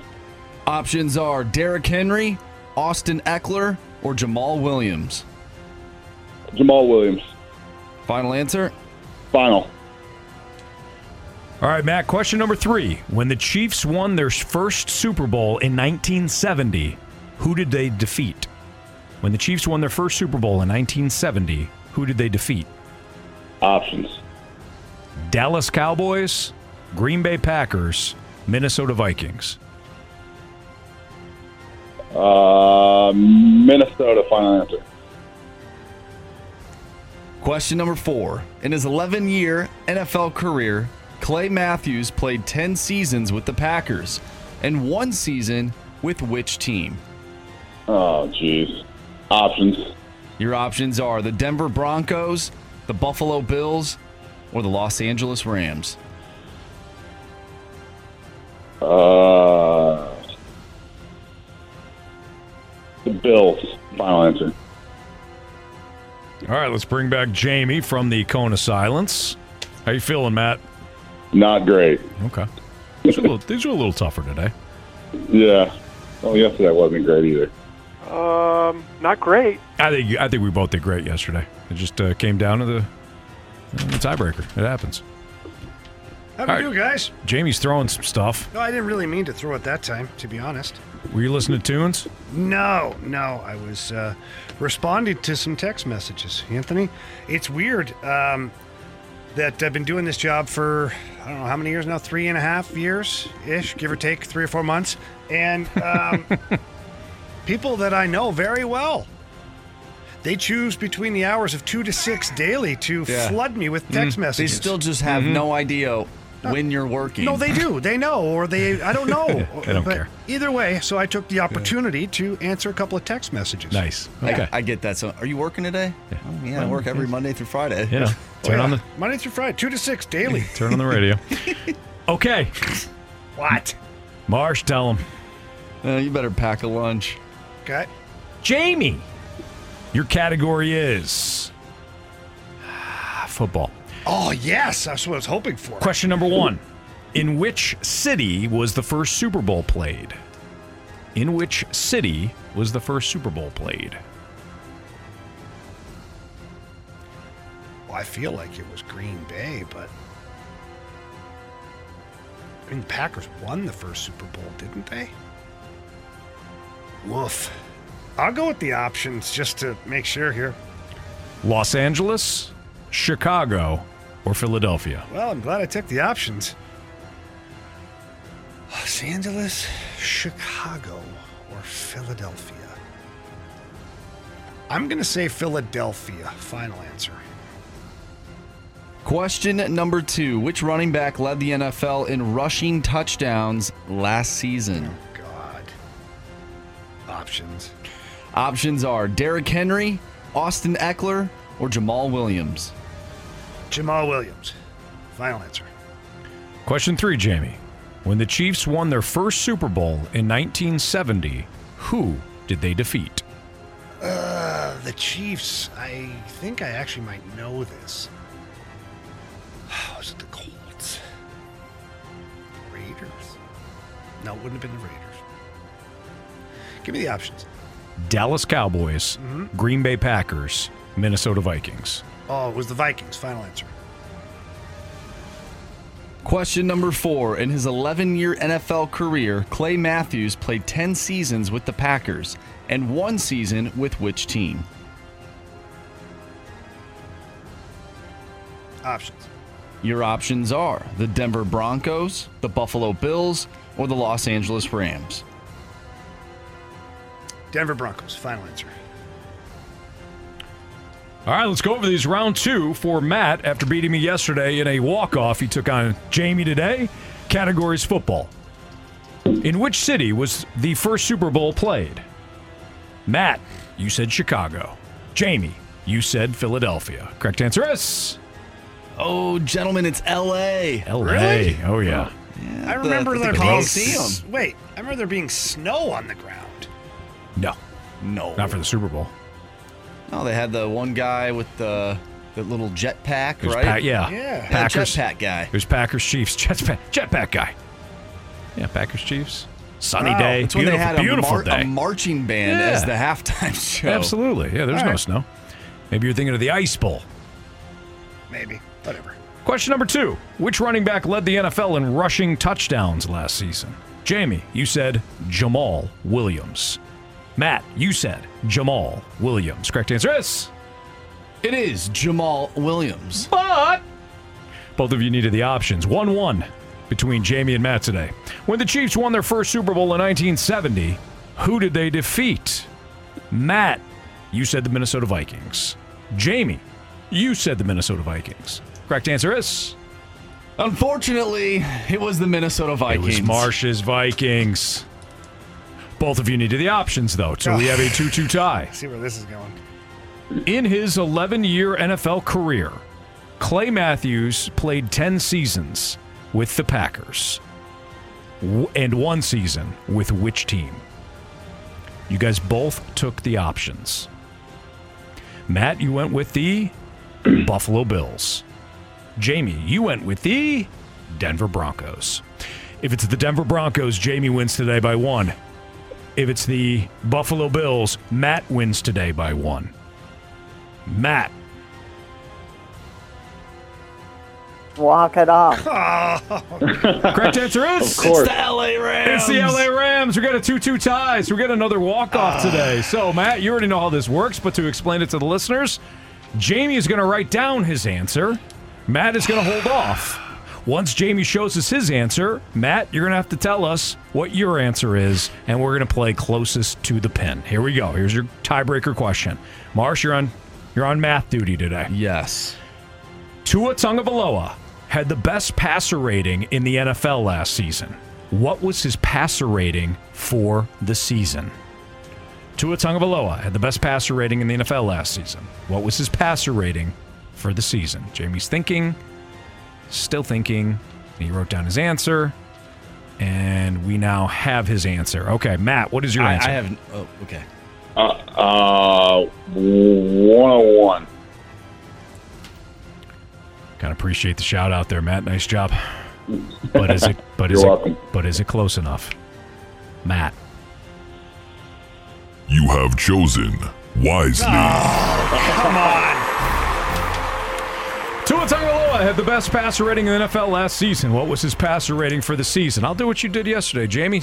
It was his best passing year. It was just, it was just he's had a pretty good year, Jamie. A pretty good year. What did you write down? 93. 93. Matt went with 101. Correct answer is 105.5. 105.5. And you weren't even joking. you gave us no comedic relief At today. At least I was in the area code. you gave us zero comedic relief today with your Mm. answer. Is that how you're spinning it? Matt, nice job. Of course. Thank you. Good job, Matt. You'll be back tomorrow to take on Marsh. All right, sounds good. All right, buddy. Nice job there. All right. Thanks. Bye. Sorry, Jamie. Sorry that you put down 93 as an answer. That was a pretty good number, actually.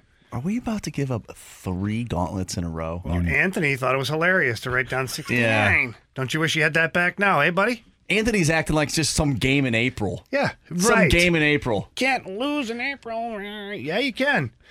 Well, who the hell takes Philadelphia as an answer for a Super Bowl? That's also fair. Because I thought there's freaking snow on the ground. In fairness to you, Jamie, he said Chicago, Yeah. which didn't make much sense either. did Philly or Chicago ever host a Super Bowl? I don't think they did, did they?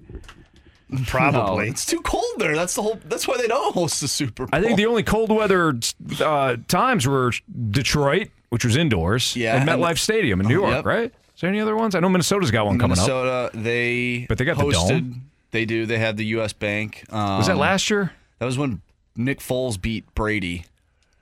Okay. Yeah, so that was a few years ago. So that was but it was, cool- but It it was was, inside. inside. However, the weather was like negative ten.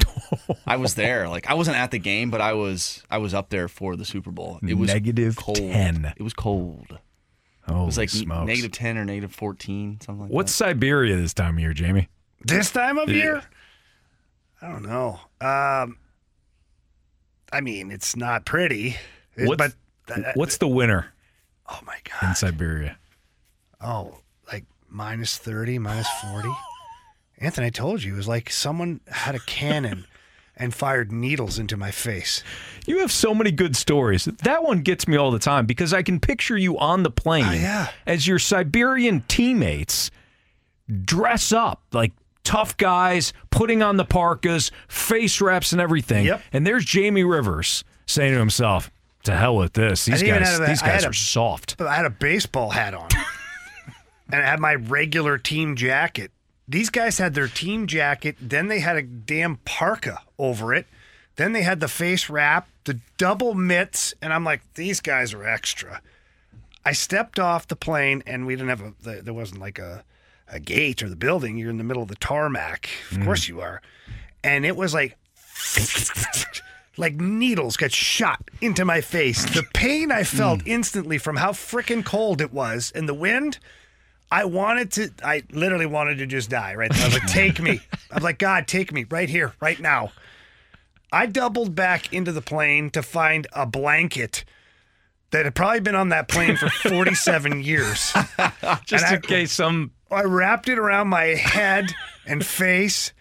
What an idiot I am. I imagine Jamie like having to go to games, like jumping out of a plane, like parachuting down. Yeah, Marshy, have you ever, Games. have I ever told you a story about my very first road trip in Russia?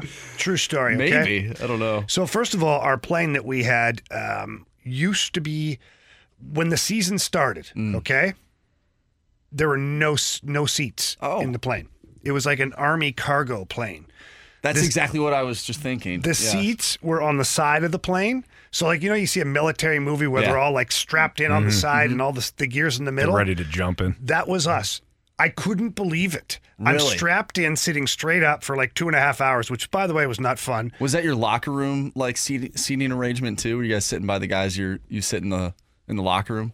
No, It's like all the defense are on one side, all the forwards. No, I I don't know. I just grabbed a seat because I was like in awe of the fact that all of our hockey gear was in the middle of the plane, unsecured. And so the rookies, the young guys who don't even play, they, they dress these kids every game and they don't let them play for like two years. It's like they're, they're, I'm not joking. Like they don't have a hope of seeing the ice, but they make them practice and dress every single game. Give them one of those little hats. Pretty much. this is, these guys like get the water for the team at the same time. They had to sit on the equipment because there wasn't a seatbelt along the side for them. So not only did we have gear unsecured, we had players that were unsecured.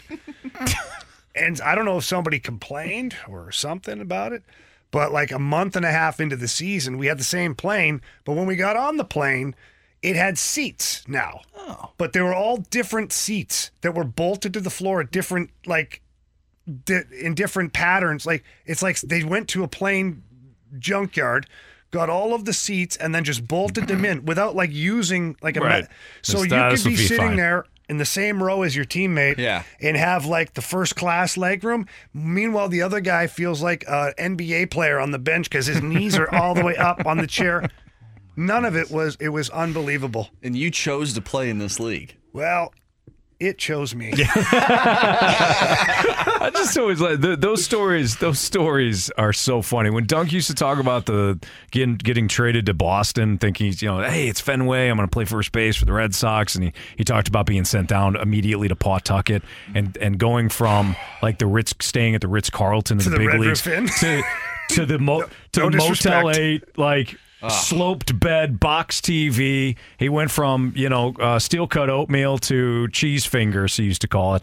But the reason why I laugh is, I mean, we, we always think of you know the athletes just tons of money, Yeah. luxurious. Meanwhile, at the end of Jamie's career, he he's taking what if what feels like needles going off the plane because he's in nice he's in Siberia, literally Siberia, playing hockey. Anthony, I was reevaluating my life on a daily basis. I'm sure sleeping in a boiler room. I thought it was going to be like partial- protecting his money so that the team won't come back and get it after paying him. It's just true stories. they tried to rob me every month. It's like they Bert did. They tried to Kreischer. rob I know. I had to dig a hole in the ceiling and hide my crap up there. The stories I could tell you. Poor sob. I'm telling you. All right. Hey, the I thought it was biggest. going to be like partial retirement too. Am I going to go play over in Europe? Yeah, be good. Barely have to train. Don't have to work hard. I mean, hey, I'm an NHL player. Yeah. I get there. We're on the ice twice a day, two workouts a day. I lost like 23 pounds. I was like, what the f- is going on here? These guys are taking it serious. Sleeping in the boiler room. Sleeping next to the hot water heater. The biggest story known to man just broke earlier today. We'll tell you what it that is next on 101 ESPN. Back to the Fast Lane Podcast, presented by Dobbs Tire and Auto Centers on 101 ESPN.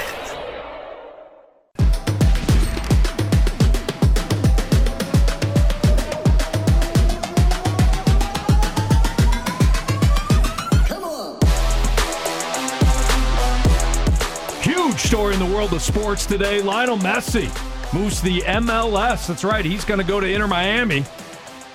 35 years old, boys. Now, he didn't want to relive the signing. You know, he became a free agent a couple of years ago. He didn't want to relive the signing with PSG. Mm-hmm. Yeah, you know me. Jamie, otherwise known as Paris Saint Germain. That's correct. Because they could not afford to register his contract within the La Liga imposed spending limit. So he didn't want to go over that again. He wanted to keep it kind of simple. He said, I really wanted to come back. That's what Messi told uh, a group in Miami. But on the other hand, after having lived through what I lived through, after the exit I had, I didn't want to go through the same situation again and have to wait to see what was going to happen. I didn't want to leave my future at the hands of others. I wanted to make my own decision for myself and my family, even though I heard it through the media that the league had accepted everything and that everything was okay for me to come back. There were still a lot of feelings. Uh, still, still a lot of other feelings. I heard that they had to sell players or lower the salaries of players, and I don't want to go through that, nor be responsible or have anything to do with all that. When I had to leave, they also said that La Liga had accepted everything, but in the end, it couldn't be done. I was afraid that the same thing would happen again, and I would have to rush a decision like I did. So Messi had agreed to a contract extension in 2021. Then it emerged one week before the season that Barca could not afford to register the deal with La Liga. He had to quickly look for a solution away from the club where he had spent 20 years. So now he's making another move, guys. He's going to the MLS. He's got to play my got to play for Miami. It's a huge deal. So we're talking about Lionel Messi here, boys. It's about to get messy in Miami, baby. Yeah, it is. In, a, in a good way, though. Oh, there's, is there a bad way? That's true. I guess it always always gets a little messy in Miami It for good does. reason. hmm If you're lucky. Messi also had uh, other offers from Saudi Arabia and from other European clubs. It's more of a PGA thing. Yeah, for sure. Mm. Well done, Marsh. That was topical and spot on. Well done. Although he had he he had said the idea of playing in the MLS and being slightly removed from the spotlight appealed to him. Said I had an offer from another European team, but I didn't even evaluate it because in Europe my idea was only to go to Barcelona. He said, "I'm also at the point where I want to get out of the spotlight a bit to think more about my family. After winning the World Cup and not being able to go to Barca, it was time to go to the American League to experience football in a different way and enjoy the day to day, obviously with the same responsibility and, a des- and desire to win. So the question now becomes Yeah. is his heart into it? Because if it's heart, if his heart is into it, then he may drop a lot of, a lot of footballs all over the place. He's going to drop a lot of footballs on a lot of people's faces in this MLS league. Listen, this guy has tremendous ball skills. You watch him play, and I mean, it's quite amazing what he can do with the balls out there. Uh, what it does mean, though, is it's going to bring a lot of attention to the MLS. Again, David Beckham was one of the first guys, I believe, like the first real big name to come over here, and it brought a ton of attention to the league. Uh, so Lionel Messi, of course, that's going to draw a ton of attention. It's And huge. I think the place, I think the market where he's going is perfect the the Latin part of you know South Florida and all that stuff. Like they're gonna embrace the heck out of him. And if you're coming over from Europe where you're making that like the crazy money, you're not gonna make that here. You're just not. But why not go somewhere where you're just gonna love it? Mm-hmm. Imagine Lionel Messi with his penthouse apartment hmm. on South Beach. And he's going around playing soccer. He's living like a mm-hmm. rock star. No doubt. So it- it's a big moment for for the league. It's always awesome when you get some of these players. It's weird because MLS is kind of like European hockey, to where the NHL players or the guys who are like bubble, third, fourth line NHL guys towards the end of their career, a lot of them will go over to Europe, like I did. Mm-hmm. You go over to Europe, and the European teams will, you know, sign the 34, 35 year old player because the NHL experience going to be good for the team, good marketing. Well, it's like the same thing in reverse now for guys like this that play over uh, in Europe and some of the top leagues around the world. They come over to the MLS. They're still really good players, but they're at the tail end of their career. And what they can bring is certainly a lot of talent for their for their soccer club, but also it's a draw for marketing. Mm-hmm. You want to continue to grow this sport in the United States. You want to continue to generate revenue dollars. This is how you do it. Bring guys over that have some flair, some personality. And Lionel Messi's a guy, he's got some fire. I'd like to see Cristiano Ronaldo at some point get over here and do that too. Like bring all the old guys over here that have like some charisma. I think that that'd be kind of fun. So I'm excited to see, you know, Lionel Messi uh, over here in the MLS. This also, this might be an unpopular opinion, guys, but I hope City SC doesn't doesn't sign any of these guys. I like what they have going on. They And got I- Klauss. When Klauss comes back, Yeah. need. I I want to see. I It's wanna like see- signing a player. Uh, Well, Martian, Top not top scorer. he's already on the roster, so it's not like they signed a player. They already signed him. Well, know, you things like usually that. say that. I never said you know, trading was- for a player in this case. You know, no, no.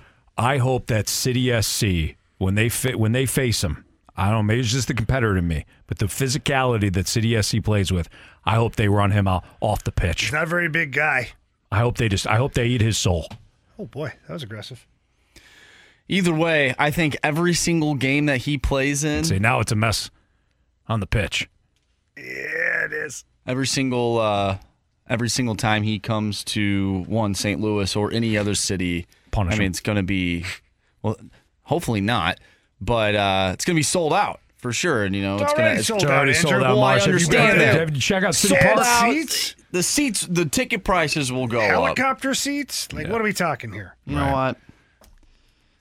Whatever. Whatever. He hates you, Anthony. The Cardinals going to be buyers or sellers at the deadline. Holders probably. It's actually right. That's kind of what Mo said. We'll tell you why next on ESPN. Back to the Fast Lane Podcast, presented by Dobbs Tire and Auto Centers on 101 ESPN.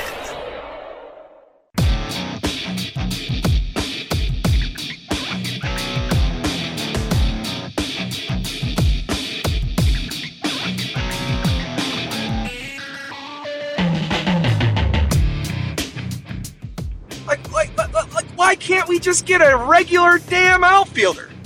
Why can't we just get an outfielder? I, I, I'm tired of this infielder playing outfielder crap. Can we please be better than this, Mo? I know it's asking for too much, but can we please, please, just put an end to this outfield situation? That's all I got. that was Moose. My goodness. You you would think that you could get an outfielder. to, I don't know, play the outfield. Maybe not. Jordan Walker's a third baseman by trade.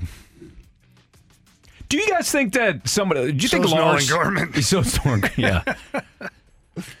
Donovan, outfield, First base. first base, second base, Everywhere. anything you need. Catcher. Tommy Edman, second base, won a Gold Glove, shortstop, center Glove fielder.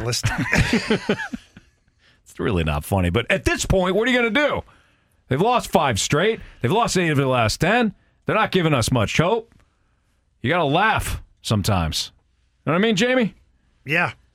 I don't know what's so funny about this team being one of the worst teams in the National League. I don't know what's so funny about that. I agree with you, Andrew. I'm I agree with disgusted you. with Anthony's behavior. I agree with both of you guys on that too. I'm also disgusted with your guys' behavior. How would you evalu- evaluate the? No, that's not what we're doing. Uh, buyers or sellers is what we're doing, Jamie. How would I evaluate it? We've switched up some things in this rundown. Yeah, we have. So buyers or sellers? Katie Woo of the Athletic did a sit down with John Mozeliak, and one of the things that they discussed was the trade deadline. And Katie said or asked, "Would it be? Is it safe to assume that you guys won't be sellers at the deadline?" And Mo had said, and I'll paraphrase a little bit for you, that there's no market yet. We need we need more outfield production, certainly. We know we need pitching. but there's no market yet. So how are you going to improve at this at this point? How do you know if you're going to be a buyer or a seller? They don't anticipate that that they're going to sell, but from what I, I took from the interview, Jamie, is that if things keep going the way they are, I don't know if Mo would rule out being a seller, a select seller, not not a seller in from what you think of like Oakland. Oakland every year is Yeah. a seller. Mo- Pittsburgh most- every year is a seller. A select seller. Well, like Doug Armstrong was a seller. this Correct. year. But But he didn't get rid of Kyrou and Thomas he didn't and Binnington. liquidate the entire team. Right. He got rid of the pieces. He got rid of. He moved on from the pieces that were becoming unrestricted free agents Mm-hmm. and trying to restock the cupboards now. So I think that's what being a seller in Cardinal Nation would look like because I can't imagine that Mo sends out an email to all the other presidents and says, uh, "Phones on, Arenado and Goldie Hmm. available." Right. Do you get closer to where you want to be by by trading Nolan Arenado and Paul Goldschmidt? Do you get closer to winning? Do you get closer to fixing this thing? Because that's really what it comes down to, in my opinion. Maybe I'm simplifying Like it too this much. season or in the future? I'm, I'm, I'm to winning a World Series, whether Yeah. that's now, two years from now, three years from now. Do you get closer by No, trading those guys? I don't believe you do because they're two of the best at their position, quite honestly, in the history of baseball. They're two of the best at their position. So, you know, how do you replace that? So the, the, the old argument is you trade it, but then you go looking for it again. Mm-hmm. Mm, that And- seems to be a theme though in this organization. Well, yeah, but they, they got the corners locked down in the infield, two gold glovers on the corners, and both guys have heavy bats. I, I don't think you get better. Like, I don't think you ever get better by trading both of those guys. Do you guys think if they sell, that is the front office admitting that they've failed? Like I, I, I, I look at at least for a season. Yeah. If you're a seller at the deadline, you're admitting that you failed for that season. Yes. I don't think they do that. I don't think that they would admit it in terms of Well, they won't say, "Hey, we failed," but Right. like, But yes, I do. In just doing the act of s- selling players off, Yes. they're admitting, "Hey, this isn't the year. We failed." Yeah, we failed, and now we have to Mm-hmm. re- recoup our losses to some degree by setting us up better for the future. That is exactly what Doug Armstrong did. And I, I don't see the Cardinals doing that. I don't see them doing it. If they do it, I think it's I think it's to open up spots for their youth. For example, if if Paul Yeah, DeJong but is sitting it do- well, What, what, what does it accomplish?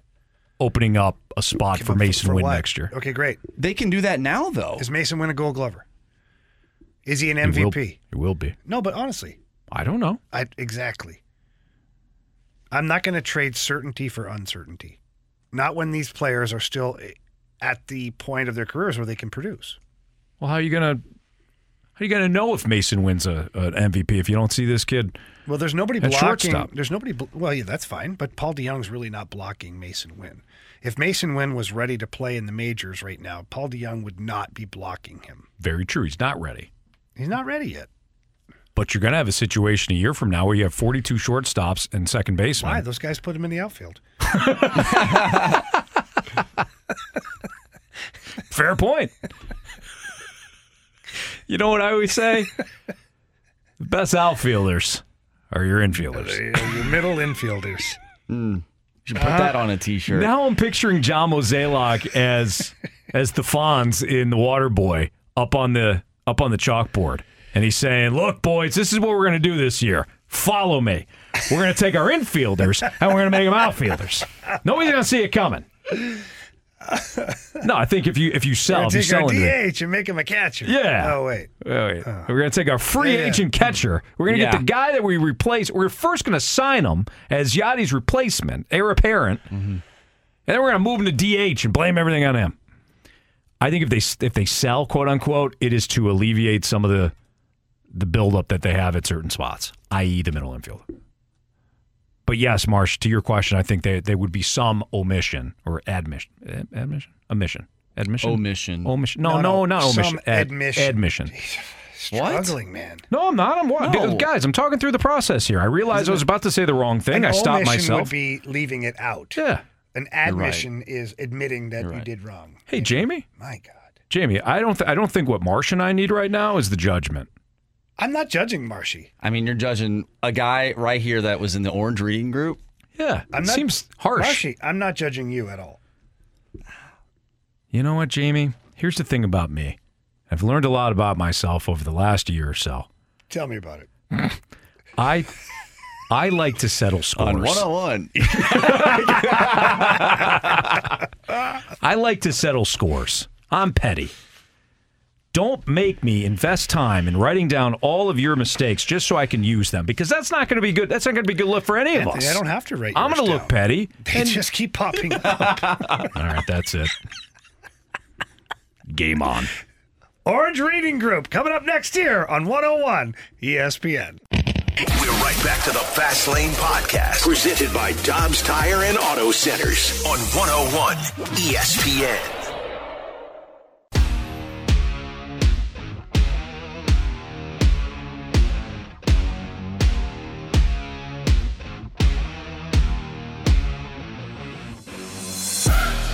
In about 10 minutes, we're going to do our sports six pack. So leave us a text message 314 399 9646 if you want to participate. That'd be great. We appreciate it. That's our Air Comfort Service text line again, Sports Six Pack. You got a question for us?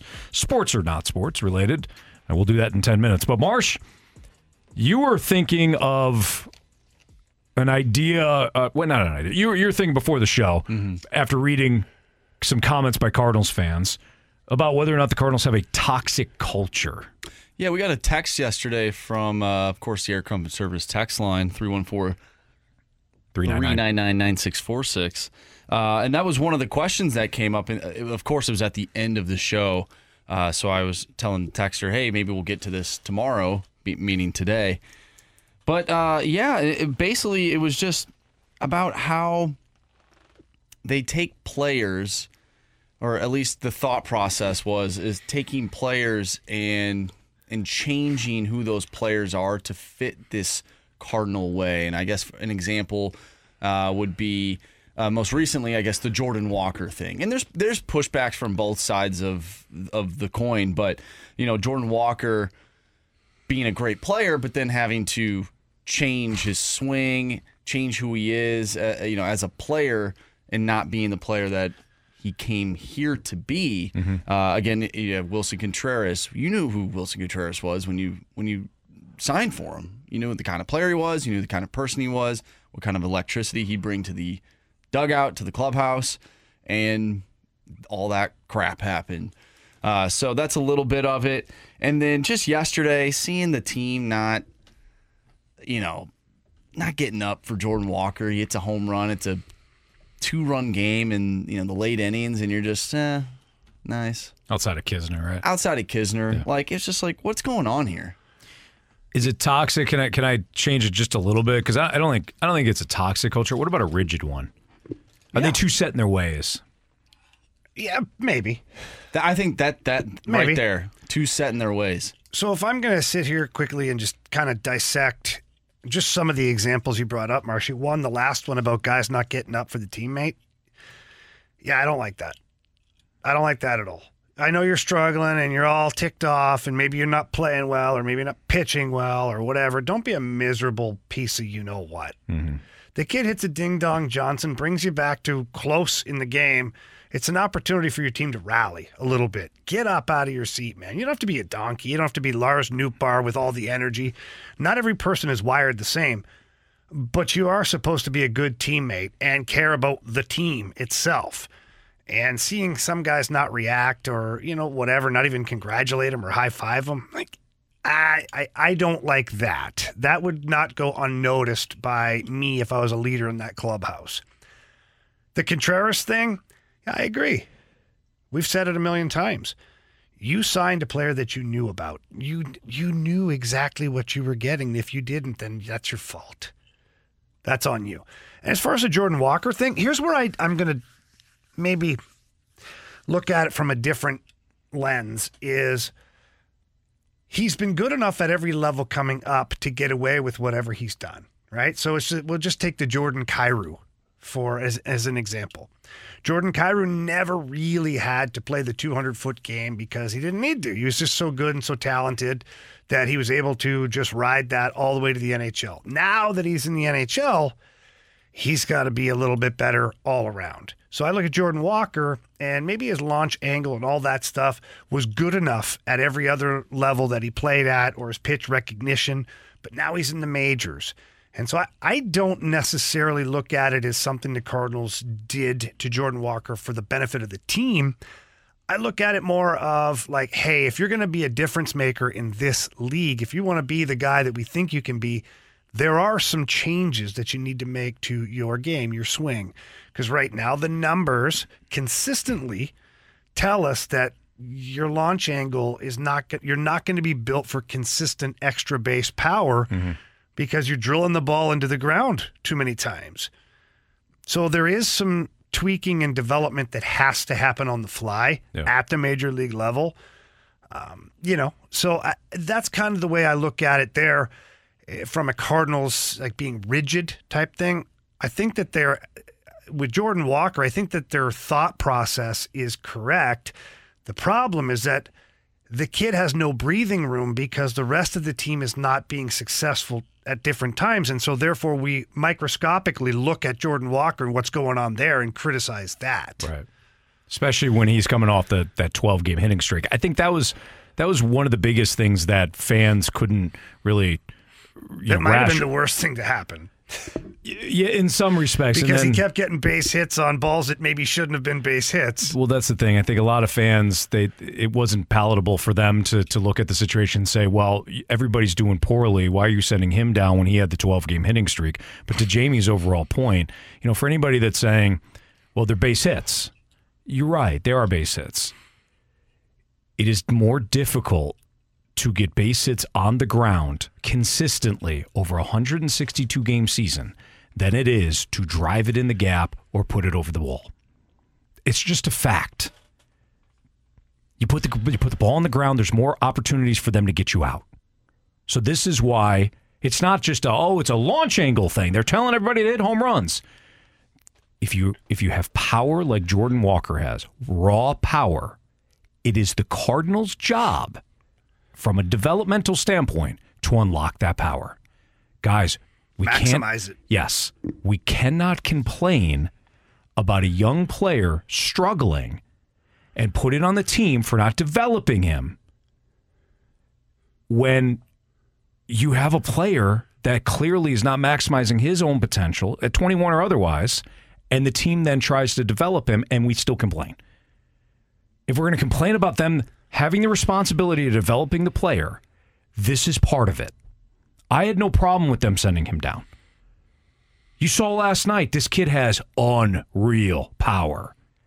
But if he's rolling over constantly, if he's if he's hitting the ball into the ground constantly, there are subtle tweaks that the Cardinals need to help him with. It's like telling a child at five years old, you figure it out. How do I tie my shoes? You figure it out. Mm-hmm. Watch You'll a be- YouTube video. You'll be fine. yeah, yeah, you're right. right. Watch a your YouTube. friends. Exactly.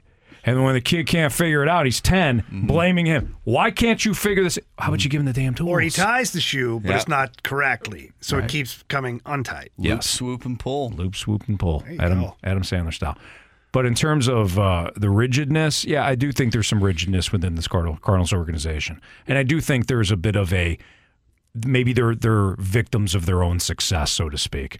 Behind had- the times. Yes, they have. They've had all this success. This is how it is. We're fine. We're good. We've got the right model. We got the right system. We got the right subtle subtle tweaks with the draft along the way. Okay, are you still evolving? I think that's a fair question.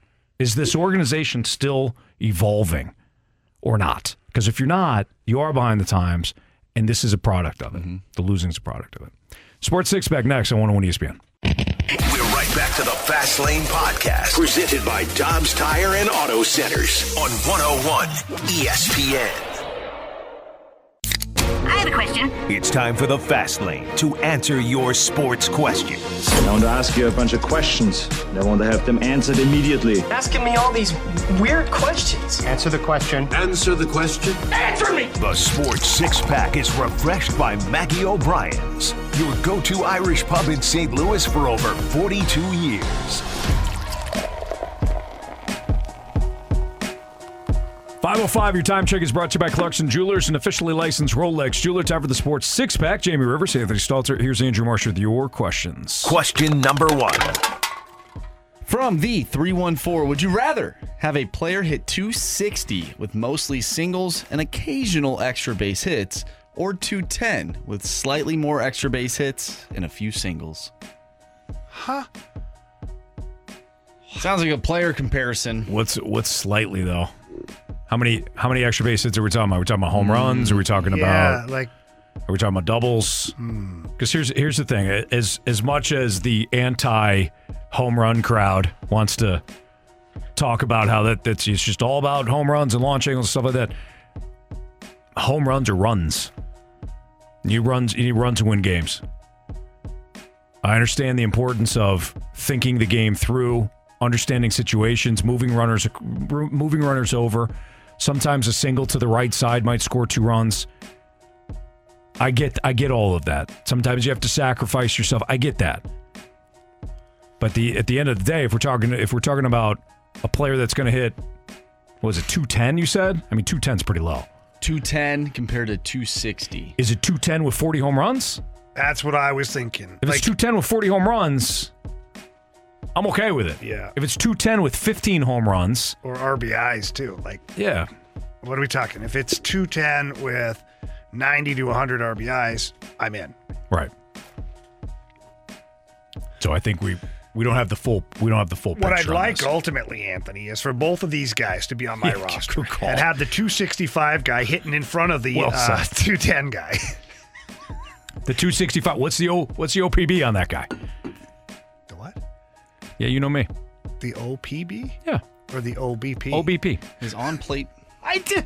I wasn't actually being a jerk that time. On base. There are so many different stats. I was like, maybe this is one No. I haven't seen. Did I say it? Did I say it? Did I flip it? percentage. Yeah. My bad. No, on it's, it's base okay. percentage. I, I thought there was like because you got OPS plus and you got WRC plus. You got all. I Whoa, thought- bacon. Yeah. Yeah. No, I just mm. I that, thought that you- was just me being I a thought donkey. you had a new one.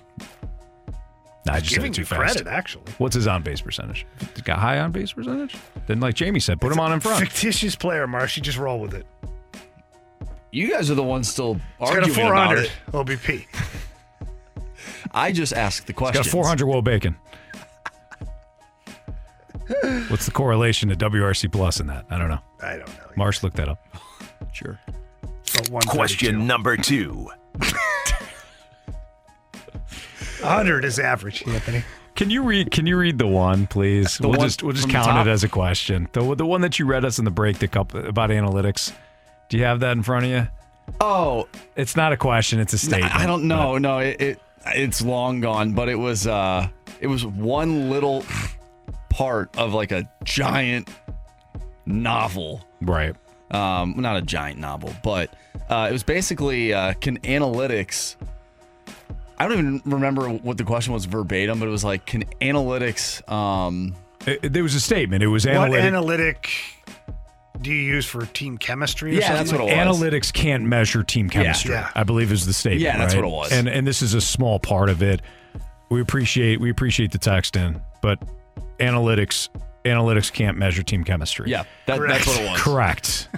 Correct. That's why they was they were, they were developed. It was analytics are supposed to, to the best of its ability, eliminate human bias. Mm-hmm. That's what analytics are for.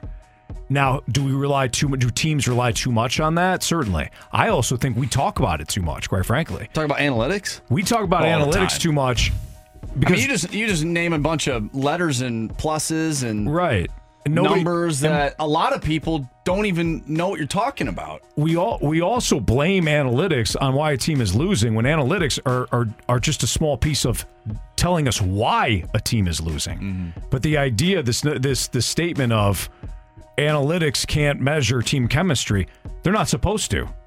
They're supposed to remove human bias from it. So you you get away from you know what? This guy looks athletic. And he's got a hot girlfriend. This kid can play. Which guy is that?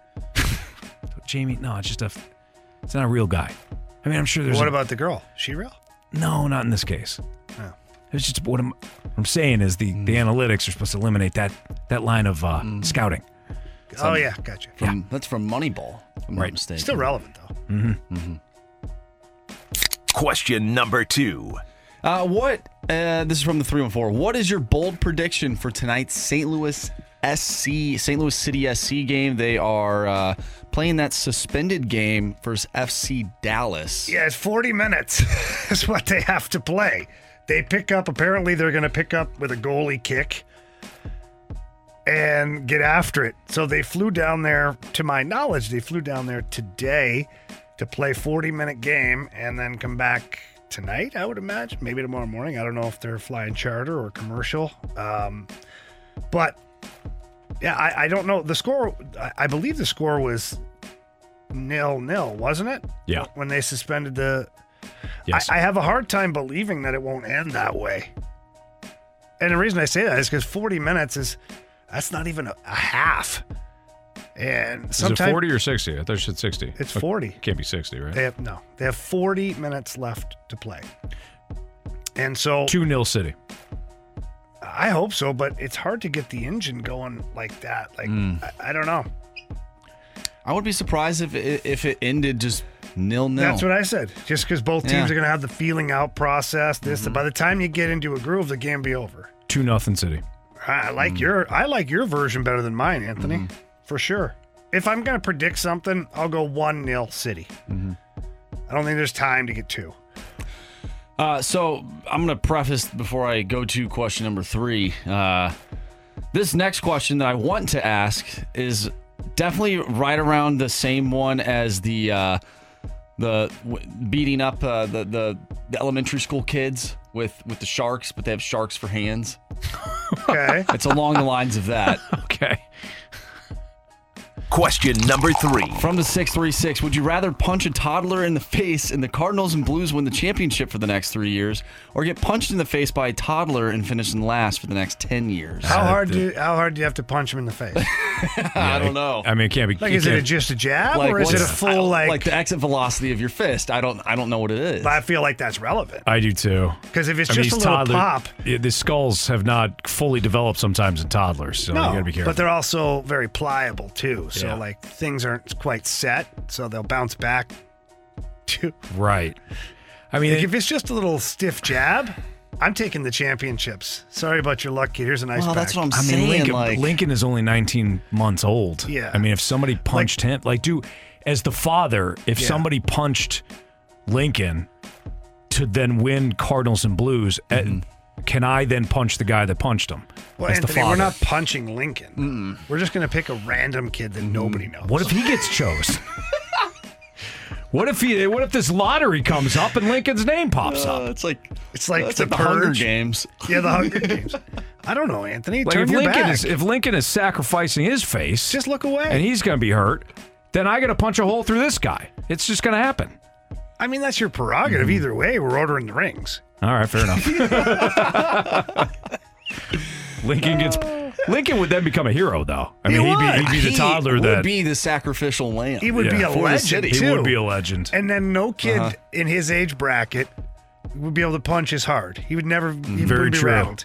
He he wouldn't have to buy milk on the playground for a long time No. because of that. Here's a great question uh, from the 636. Gloves, gloves or no gloves? Oh, man, gloves. I would want gloves. Mm-hmm. For for your sake or for You keep thinking about child's- it's like he Of keeps going. course. He's like, but it's Lincoln. Yeah. No, it's some rando. Okay. But that some rando is somebody's kid. So what? It's not yours. no gloves. this kid's got to feel how painful life really is. Jeez. I mean, come on. Quit tying it to you. God. I'm feeling for the parent in this case. I'm a human being. I mean, I'll let you take your wedding ring off to punch the kid, but my God. could at least be a, it could at least be a kid that's just a, a total snot. Oh, now Sure. you've got motive? That's worse. I think Is if it? yeah, it is because now you're hitting the kid out of anger. That's way worse, Anthony. That's That's not sick. anger. It's just the kid. The kid deserves it to some No, respect. I'd rather I'd rather just pop the kid and win some championships. All right, fair enough. then we don't have to talk about what we're talking Yeah. about today. Then we Yeah. can tell them. We, We can say it's tell the not your Cardinals fault. buyers or sellers. They're buyers because Yeah. they, they're a good team. They're a champion. Because Anthony nothing punched a kid in the face. Right. Question number four. From the 314, did you guys listen to BK and Ferrario today? Which of you guys would be most likely to get into a fight at a grocery store? Oh, that's easy. Out of the. So what are they? So wait, they did They they, just said- answer for themselves? Is Well, that what they, they, did? they answered for the entire station. Who'd oh, they say? What'd they say? They, well, Anthony, your name came up, and I believe it was towards the top. Okay. Hmm. So Um, Ran- so Ranthony showed up, huh? Yeah. Yeah. Um, I do have anger issues. I can't lie. There has been a couple of times where like somebody will like cut me off or whatever, and then I'll ride the cart up on their heels, kind of like just on purpose, and then Yeah. give it the oh, I'm sorry. Yeah, my bad. So I clip the back of their heels and give a little I'm sorry, but I'm really not. Nah. They're looking at you Yeah. like, how could you? And then you're like, yeah, you're completely unaware. Yeah. I mean, for the whole station, who who would get in a fight at the ga- at the uh, grocery store? You're talking about? You said? Yeah. Yeah. Like who would who would lose their temper and Oh, get I in a think fight it's at the at a- Randy. Actually, So that was another name that that was up there. I think that's an underrated Raging answer. Randy. Somebody went and took his cucumber. Yeah. And he didn't like it. Last cucumber, he needed it for Yeah. uh, a nice cucumber salad. Or a carrot, big Or a carrot, carrot. because he likes to make those carrot cakes on the grill. Oh, on man, those Traeger are grill. good, the Traeger grills, So yeah. Randy, so Good walk call. with me here, Yep. Anthony. Um, I follow you. Hands interlocking. interlocked. Okay, Marsh, you can come along too. Hands All right. interlocked on the other side. Nice. Feels Uh, good. Feels good. So Randy just left the opening drive. Mm-hmm. He has a finite, am- finite amount of time to get carrot cakes cooked on the Traeger grill because bad weather's coming in. Mhm. Okay. And he promised this carrot cake to somebody he really cares about. Somebody at the station, somebody, a friend, Mm-hmm. a family, and he's proud of this carrot cake. This person's never had it. In order to get that carrot cake, Randy has to get a certain number of carrots. Mm-hmm. Somebody takes one extra carrot, and Randy cannot.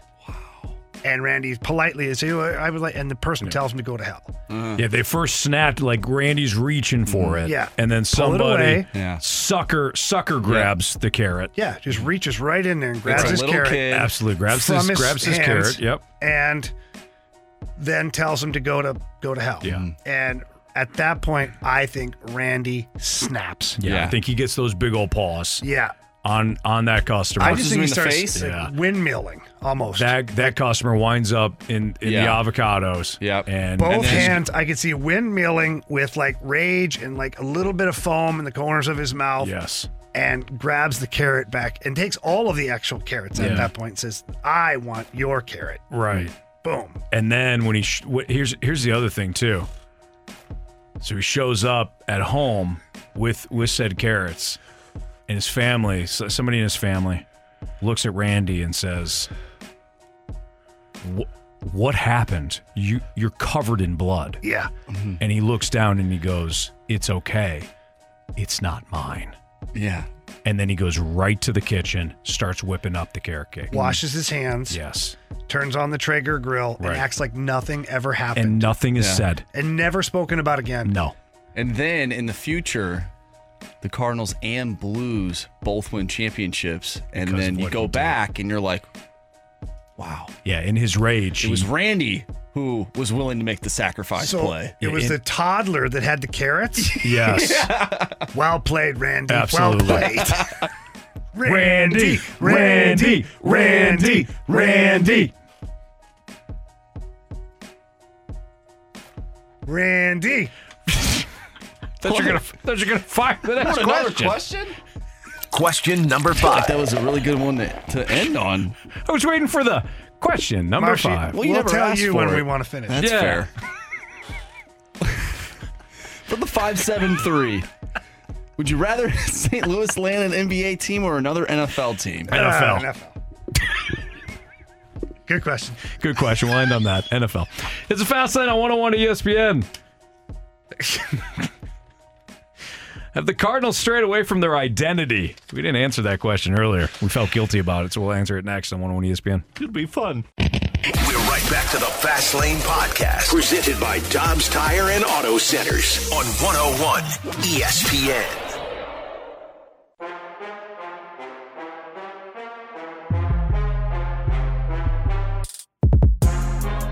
I'm sorry, the Cardinals are not going to be any better until they get a new general manager and they replace Mo because he's butting into too many things and he's not doing his job and he's trying to do Oli's job.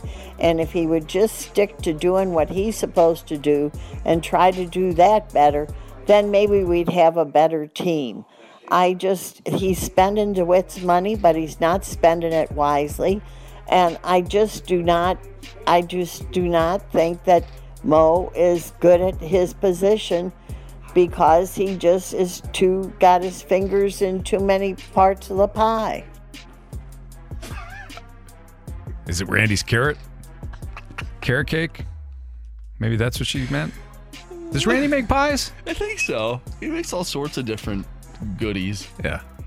He's a wizard with that Traeger grill. All right, so Fast Lane on 101 ESPN. That was Janet laying down the absolute smack. Before she really got into Mo there, Jamie, and before he got into that pie. Randy's pie. I I couldn't help but think uh, when she was talking about getting a new GM. That, of course, is Michael Girsch. That's what you were thinking? I couldn't. Uh, well, sort of, again, I didn't realize more was coming there. Um, I just kept thinking of the Cardinals holding a press conference, like a like an emergency press conference, and Mo sitting there and going, "We've heard you as a fan base. We're gonna make some changes. We've heard we've heard you. We're having some urgency here. We've found the problem. We've fired Michael Girsch." No longer part of the organization. What if? Don't worry. What? Can you imagine Gershie? imagine that poor boy. He what? He'd look back. What? Best part, don't even tell him before the press conference. I want it to be organic. This is your fault. They're all sitting there at the table. Could you imagine? Mo just looks down the table. This is your fault.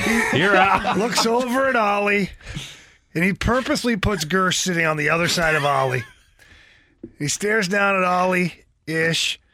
It's like, you're fired, Michael.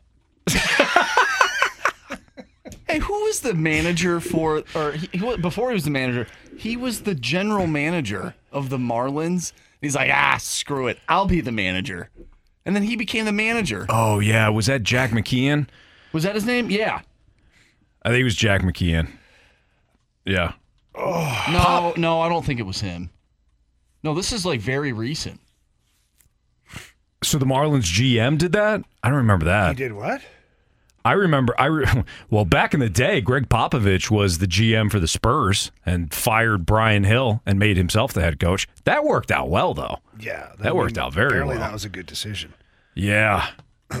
so Oli addressed the media last night. Speaking of Mo, so Oli addressed the media last night, and one of the questions that he was asked, I think it was by Katie Woo of the Athletic, about some of the uncharacteristic play. Like, can you do you know? Do you have reasons for the unchar- uh, an explanation for the uncharacteristic play? Uh, here's what Oli had to say. But what does it say when that focus is maybe not translating in the game? We've seen some uncharacteristic lapses in fundamentals. Explain uncharacteristic. As in, usually this is a team that it's their cutoff man that backs up plays, that doesn't make a lot of errors on the base pass. Yeah, you have two infielders playing outfield. Like that. What, what the hell, Oli? That's that to me. That to me is uh. Hey, what do you want me to do about it? That is. So, I did not. I did not hear that till right now. Oh, Oli, you've got to be better than that because there have been plenty of outfielders available for you, and you've put these guys, at Donovan in particular, in the outfield. Who they have? He had Tyler O'Neill. He had He's Dil- hurt. No, at one point, Anthony, he had all these guys available and played Donovan in the outfield. So don't give me the infielders playing the outfield stuff. Start of the season, there were games Donovan played in the outfield when they got Gorman reps. No. Yes. All he's had is outfielders or D. All he's had is infielders or DHs. Think about it, Jamie. I'm just telling you. I'm just telling you. Okay, fine. But at one point, I know this for a fact. I know a 100% certainty he had legit, like outfielders by position available and chose to put Donovan in the outfield. No way, man. Dan Jennings, by the way. Dan Jennings, old Danny Jennings. For the most part, though, Jamie, sure. I'm maybe, agreeing with you, and you still have to fight with me. Maybe he's had Donovan out in the outfield sometimes. Sure. Okay. You win. So, okay, then what's your argument, Anthony? Jordan. Walker's a third baseman. So, what's your argument? Alec Burleson is a DH on 29 teams. Great. You're identifying what players are. But Juan Yepez is, is a DH on 29 teams. regarding Oli's comment. He's saying exactly what I'm saying. I'll, I'll translate for you. You ready? I've got a third baseman playing right field. I have a second baseman playing left field. I have another second baseman slash shortstop playing center field.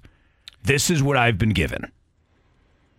I've got 900 DHs. They just called up another DH. Thanks. Nice job, by the way. Two for four. I'm not saying, you know. Called up another DH for me. Great. I've got an entire roster filled of DHs and middle infielders. Outfield production. I don't have any outfielders. I got one guy you got to get using. You got to put in bubble wrap constantly. So you like his comment. I got another guy that's got to be halfway in bubble. So you're bubble okay wrap. with his hmm. comment? I'm not. Well, I, honestly, I don't think I'm okay with it at all. send a message. Why? Pick up the phone and call Mo. He probably has. Yeah, I don't agree with that at all. Mo, you're getting infielders as outfielders. Yeah, because we need flexibility. Another Moism. Mm-hmm. It sure is.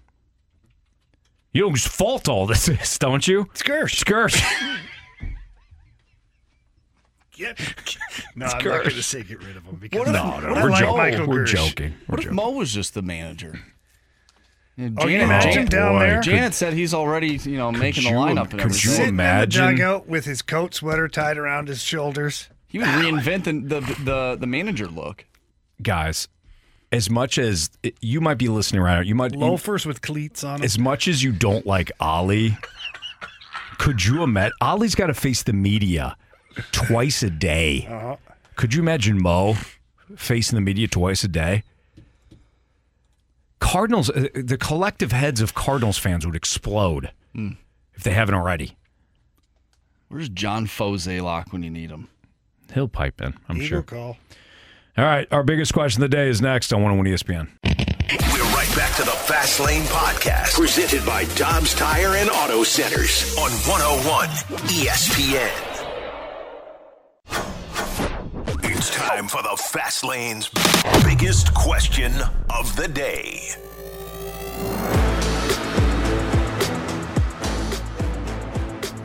All right, time for the biggest question of the day here on the Fast Lane on 101 ESPN. Marsh, go. Yeah, Anthony, you brought up the other day uh, this question, and I've been saving it, saving it for a good time. I feel like we're in a nice mood to talk about it. What is the metric that we are using to determine why the Cardinals are losing? Uh, it's wins losses. They've got way more losses than wins. Yeah, besides the wins You're and welcome. losses. That's the other part of this, besides wins and losses. Oh, they're giving up too many runs to the opposition. That's honestly, that's kind of where I'm at. You're welcome. There you go. It's easy. All right, see you guys. Nice. Woo! All right. See you later, guys. Pitching. Is your pitching good enough? Is your pitching good enough to evaluate the rest of the team? I know that you have to evaluate the entire team. I know you have to evaluate constantly the job that Oli Marmol and his coaching staff is doing. I'm not. I'm not excusing any of that. I'm not. I'm not minimizing any of that. I haven't seen a team win a World Series with horrendous pitching. It can't be done. I haven't seen a team win a World Series with below average pitching. For it, horrendous, just below average pitching. Is the pitching good enough? That's where I'm starting with all this. And the counter to this right now would be, well, pitching's been better of late. I I, I get that. The offense has been the problem of late. I get that. Overall, though, Yeah. what has been your biggest problem? Your biggest problem is you're giving up too many damn runs. It's pitching. You've also blown. You know, we haven't talked about the bullpen that much. We've gotten. We only get into them when they blow a game. But when you think about the uh, the amount of games that they have blown, the amount of save opportunities that they have had, whether it's Helsley or Gallegos or Cabrera, they have blown what half the games that they've had opportunities to save. Um, not great. So I would say pitching and allowing runs more so than anything else. Yeah. I'm going to go a little bit broader with it. And Wins and losses. No. Okay. Consistency. Yeah. There's been no consistency in any area of your game at all. Um, when you've got a pitching staff that can't string together consistent. It doesn't look good. It doesn't look good at all. At all. Like ever. But it's not all the time. The pitching staff has been hot and cold, hot and cold. Your offense has been off and on, off and on. Your defensive play in the outfield has been off and on, too. Even from some guys, it's uncharacteristic. There's been some mistakes by Nolan Arenado this year, which, I mean, I'm not taking away from how great he is, but I'm just bringing that up to point out the inconsistencies with this team. Mm-hmm. So that that for me is the biggest thing is their play in every aspect of the game has been inconsistent. Maybe they just need to trim some fat. I mean, perhaps there's a few players in that clubhouse that just aren't playing the way that they they need to. Like they're not they're not It's well said, there's no standard. There's no standard being set and they're if they don't want to meet that standard, i.e. what happened at the beginning of the year with Tyler O'Neill, Yeah. you know, maybe maybe that set No fat there. off. That is true. Uh-huh. You Can't know that, fat. that is a that, well a good point, Jamie. That is a good point too, Marsh, about the the the standard. I realize these guys have personal pride. They don't need extra motivation. They're well paid. They have pride. They want to win. But if you don't pitch well right now, who's replacing you? Matthew Liberatore was it. And if Matthew Liberatore was not pitching well in Memphis, we, there's a chance we still might see Steven Matz in this rotation. Nobody's pushing these guys at all.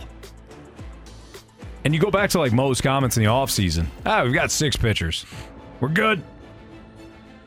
You don't have you don't have a top end pitcher. You don't have anybody like, yeah, these these this guy's an absolute stud. And most teams, most contenders right now have two studs. Not great. Well, the Cardinals will look to avoid the sweep tonight when they take on the Texas Rangers at 7:05. Jack Flaherty pretty takes good the, at that though. avoiding the sweep. Yeah. they have been. You're they right. have been. They have Well, actually, not really. They just got swept, but by the Pirates. Yeah. Typically, they've Well, we bring it up for sure. They've avoided the sweep both ways. Oh wait, we need to do our wheel. Should we do it now? We got to do it yeah, now. yeah, yeah, yeah, Do let's the do it wheel now. So hang on. break. Get the wheel, then beat the streak. We got to do it now. Okay. Jamie, end of discussion. Fine, Anthony. I don't really care that much about it. Oh, that's that's wow, that's, that's, wow. that is a terrible attitude. That's telling. Holy Okay, smokes! I meant I didn't care about the timing. we heard what you said. We heard what you don't don't just don't make it worse, Jamie. Put down the shovel. Okay, so what this is, we we uh we decided to have a, a wheel dedicated to how the Cardinals are going to lose tonight.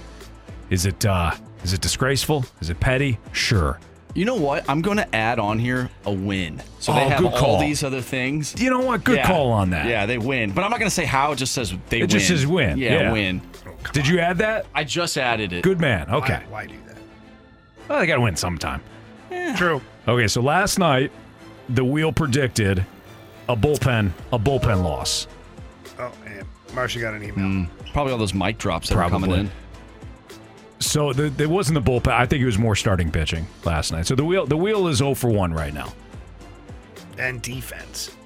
Yeah, defense wasn't great either. Okay, Marsh. Two pad slide cost him two runs. Will they will the Cardinals win? Or if they lose, how will they lose? All right, here we Spin go. that wheel.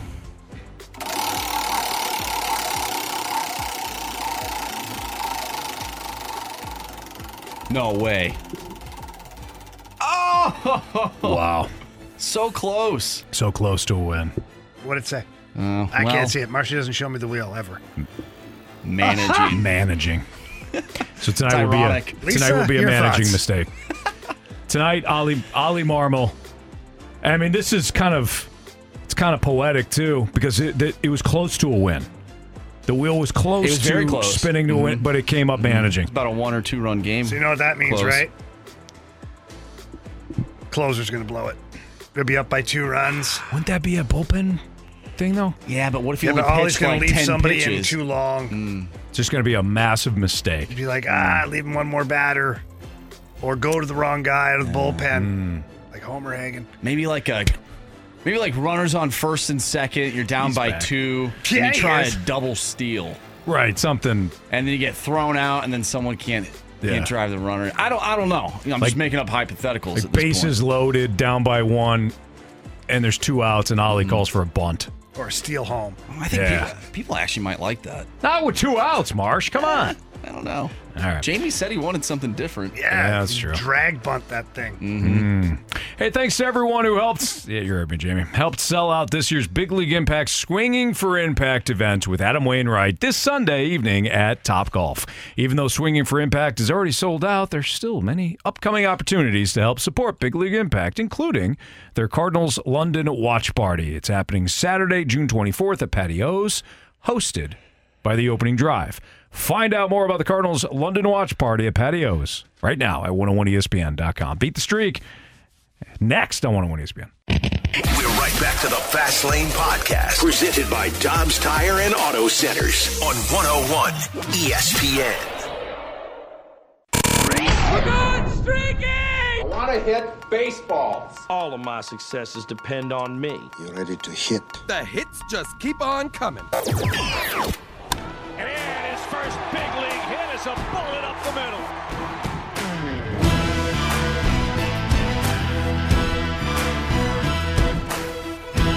All right, time to play Beat the Streak. I'm a little less fired up to play this game than I was yesterday. Marsh, update those standings, kid. Yeah. What happened? Oh, Anthony, is it Corey because you you. didn't get a hit? Corey Seager happened. Who hurt you? 0 for 5.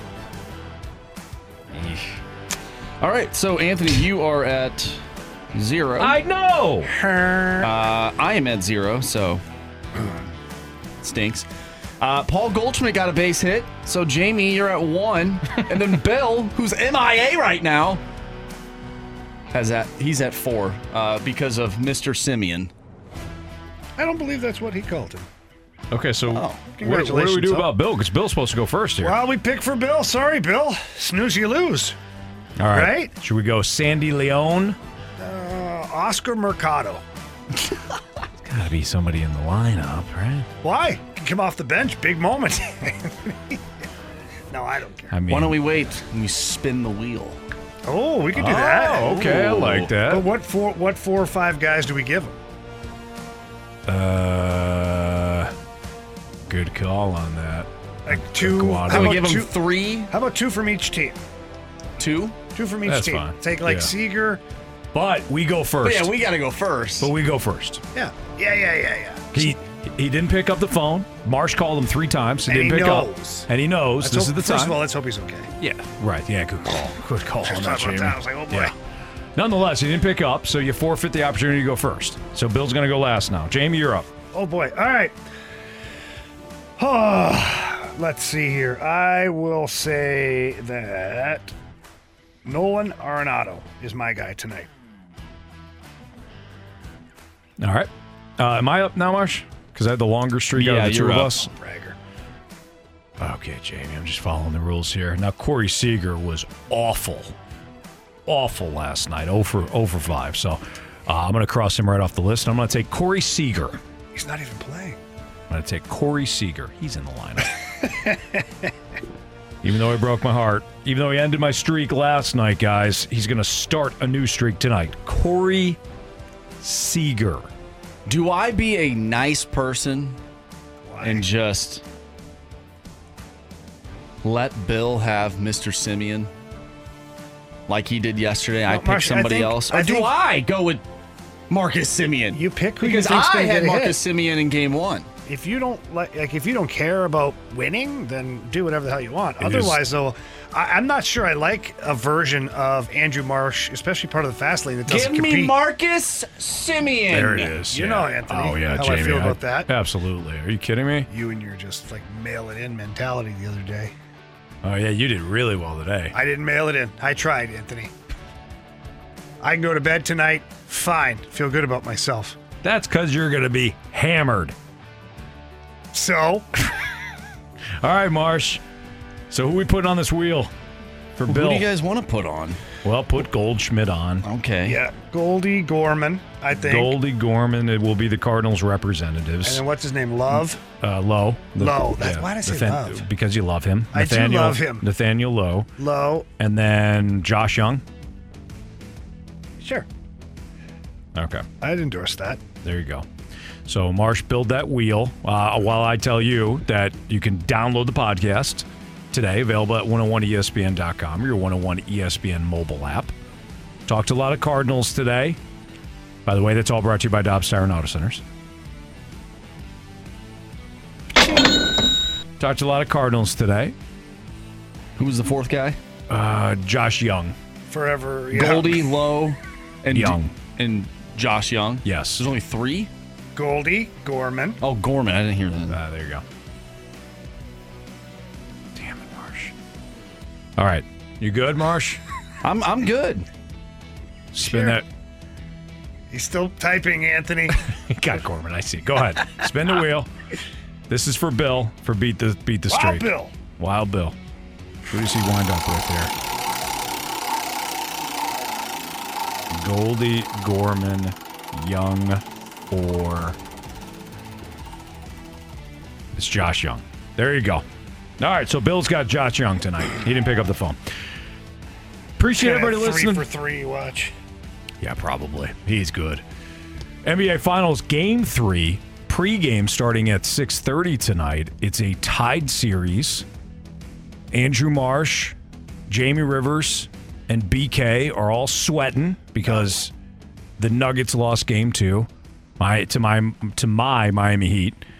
So looking forward to Jimmy Buckets and company taking a 2-1 lead after tonight. Should be a lot of fun. But again, NBA Finals Game Three pregame starting at 6:30. Get instant replay right now. See ya. You've been listening to the Fast Lane Podcast, presented by Dobbs Tire and Auto Centers on 101 ESPN.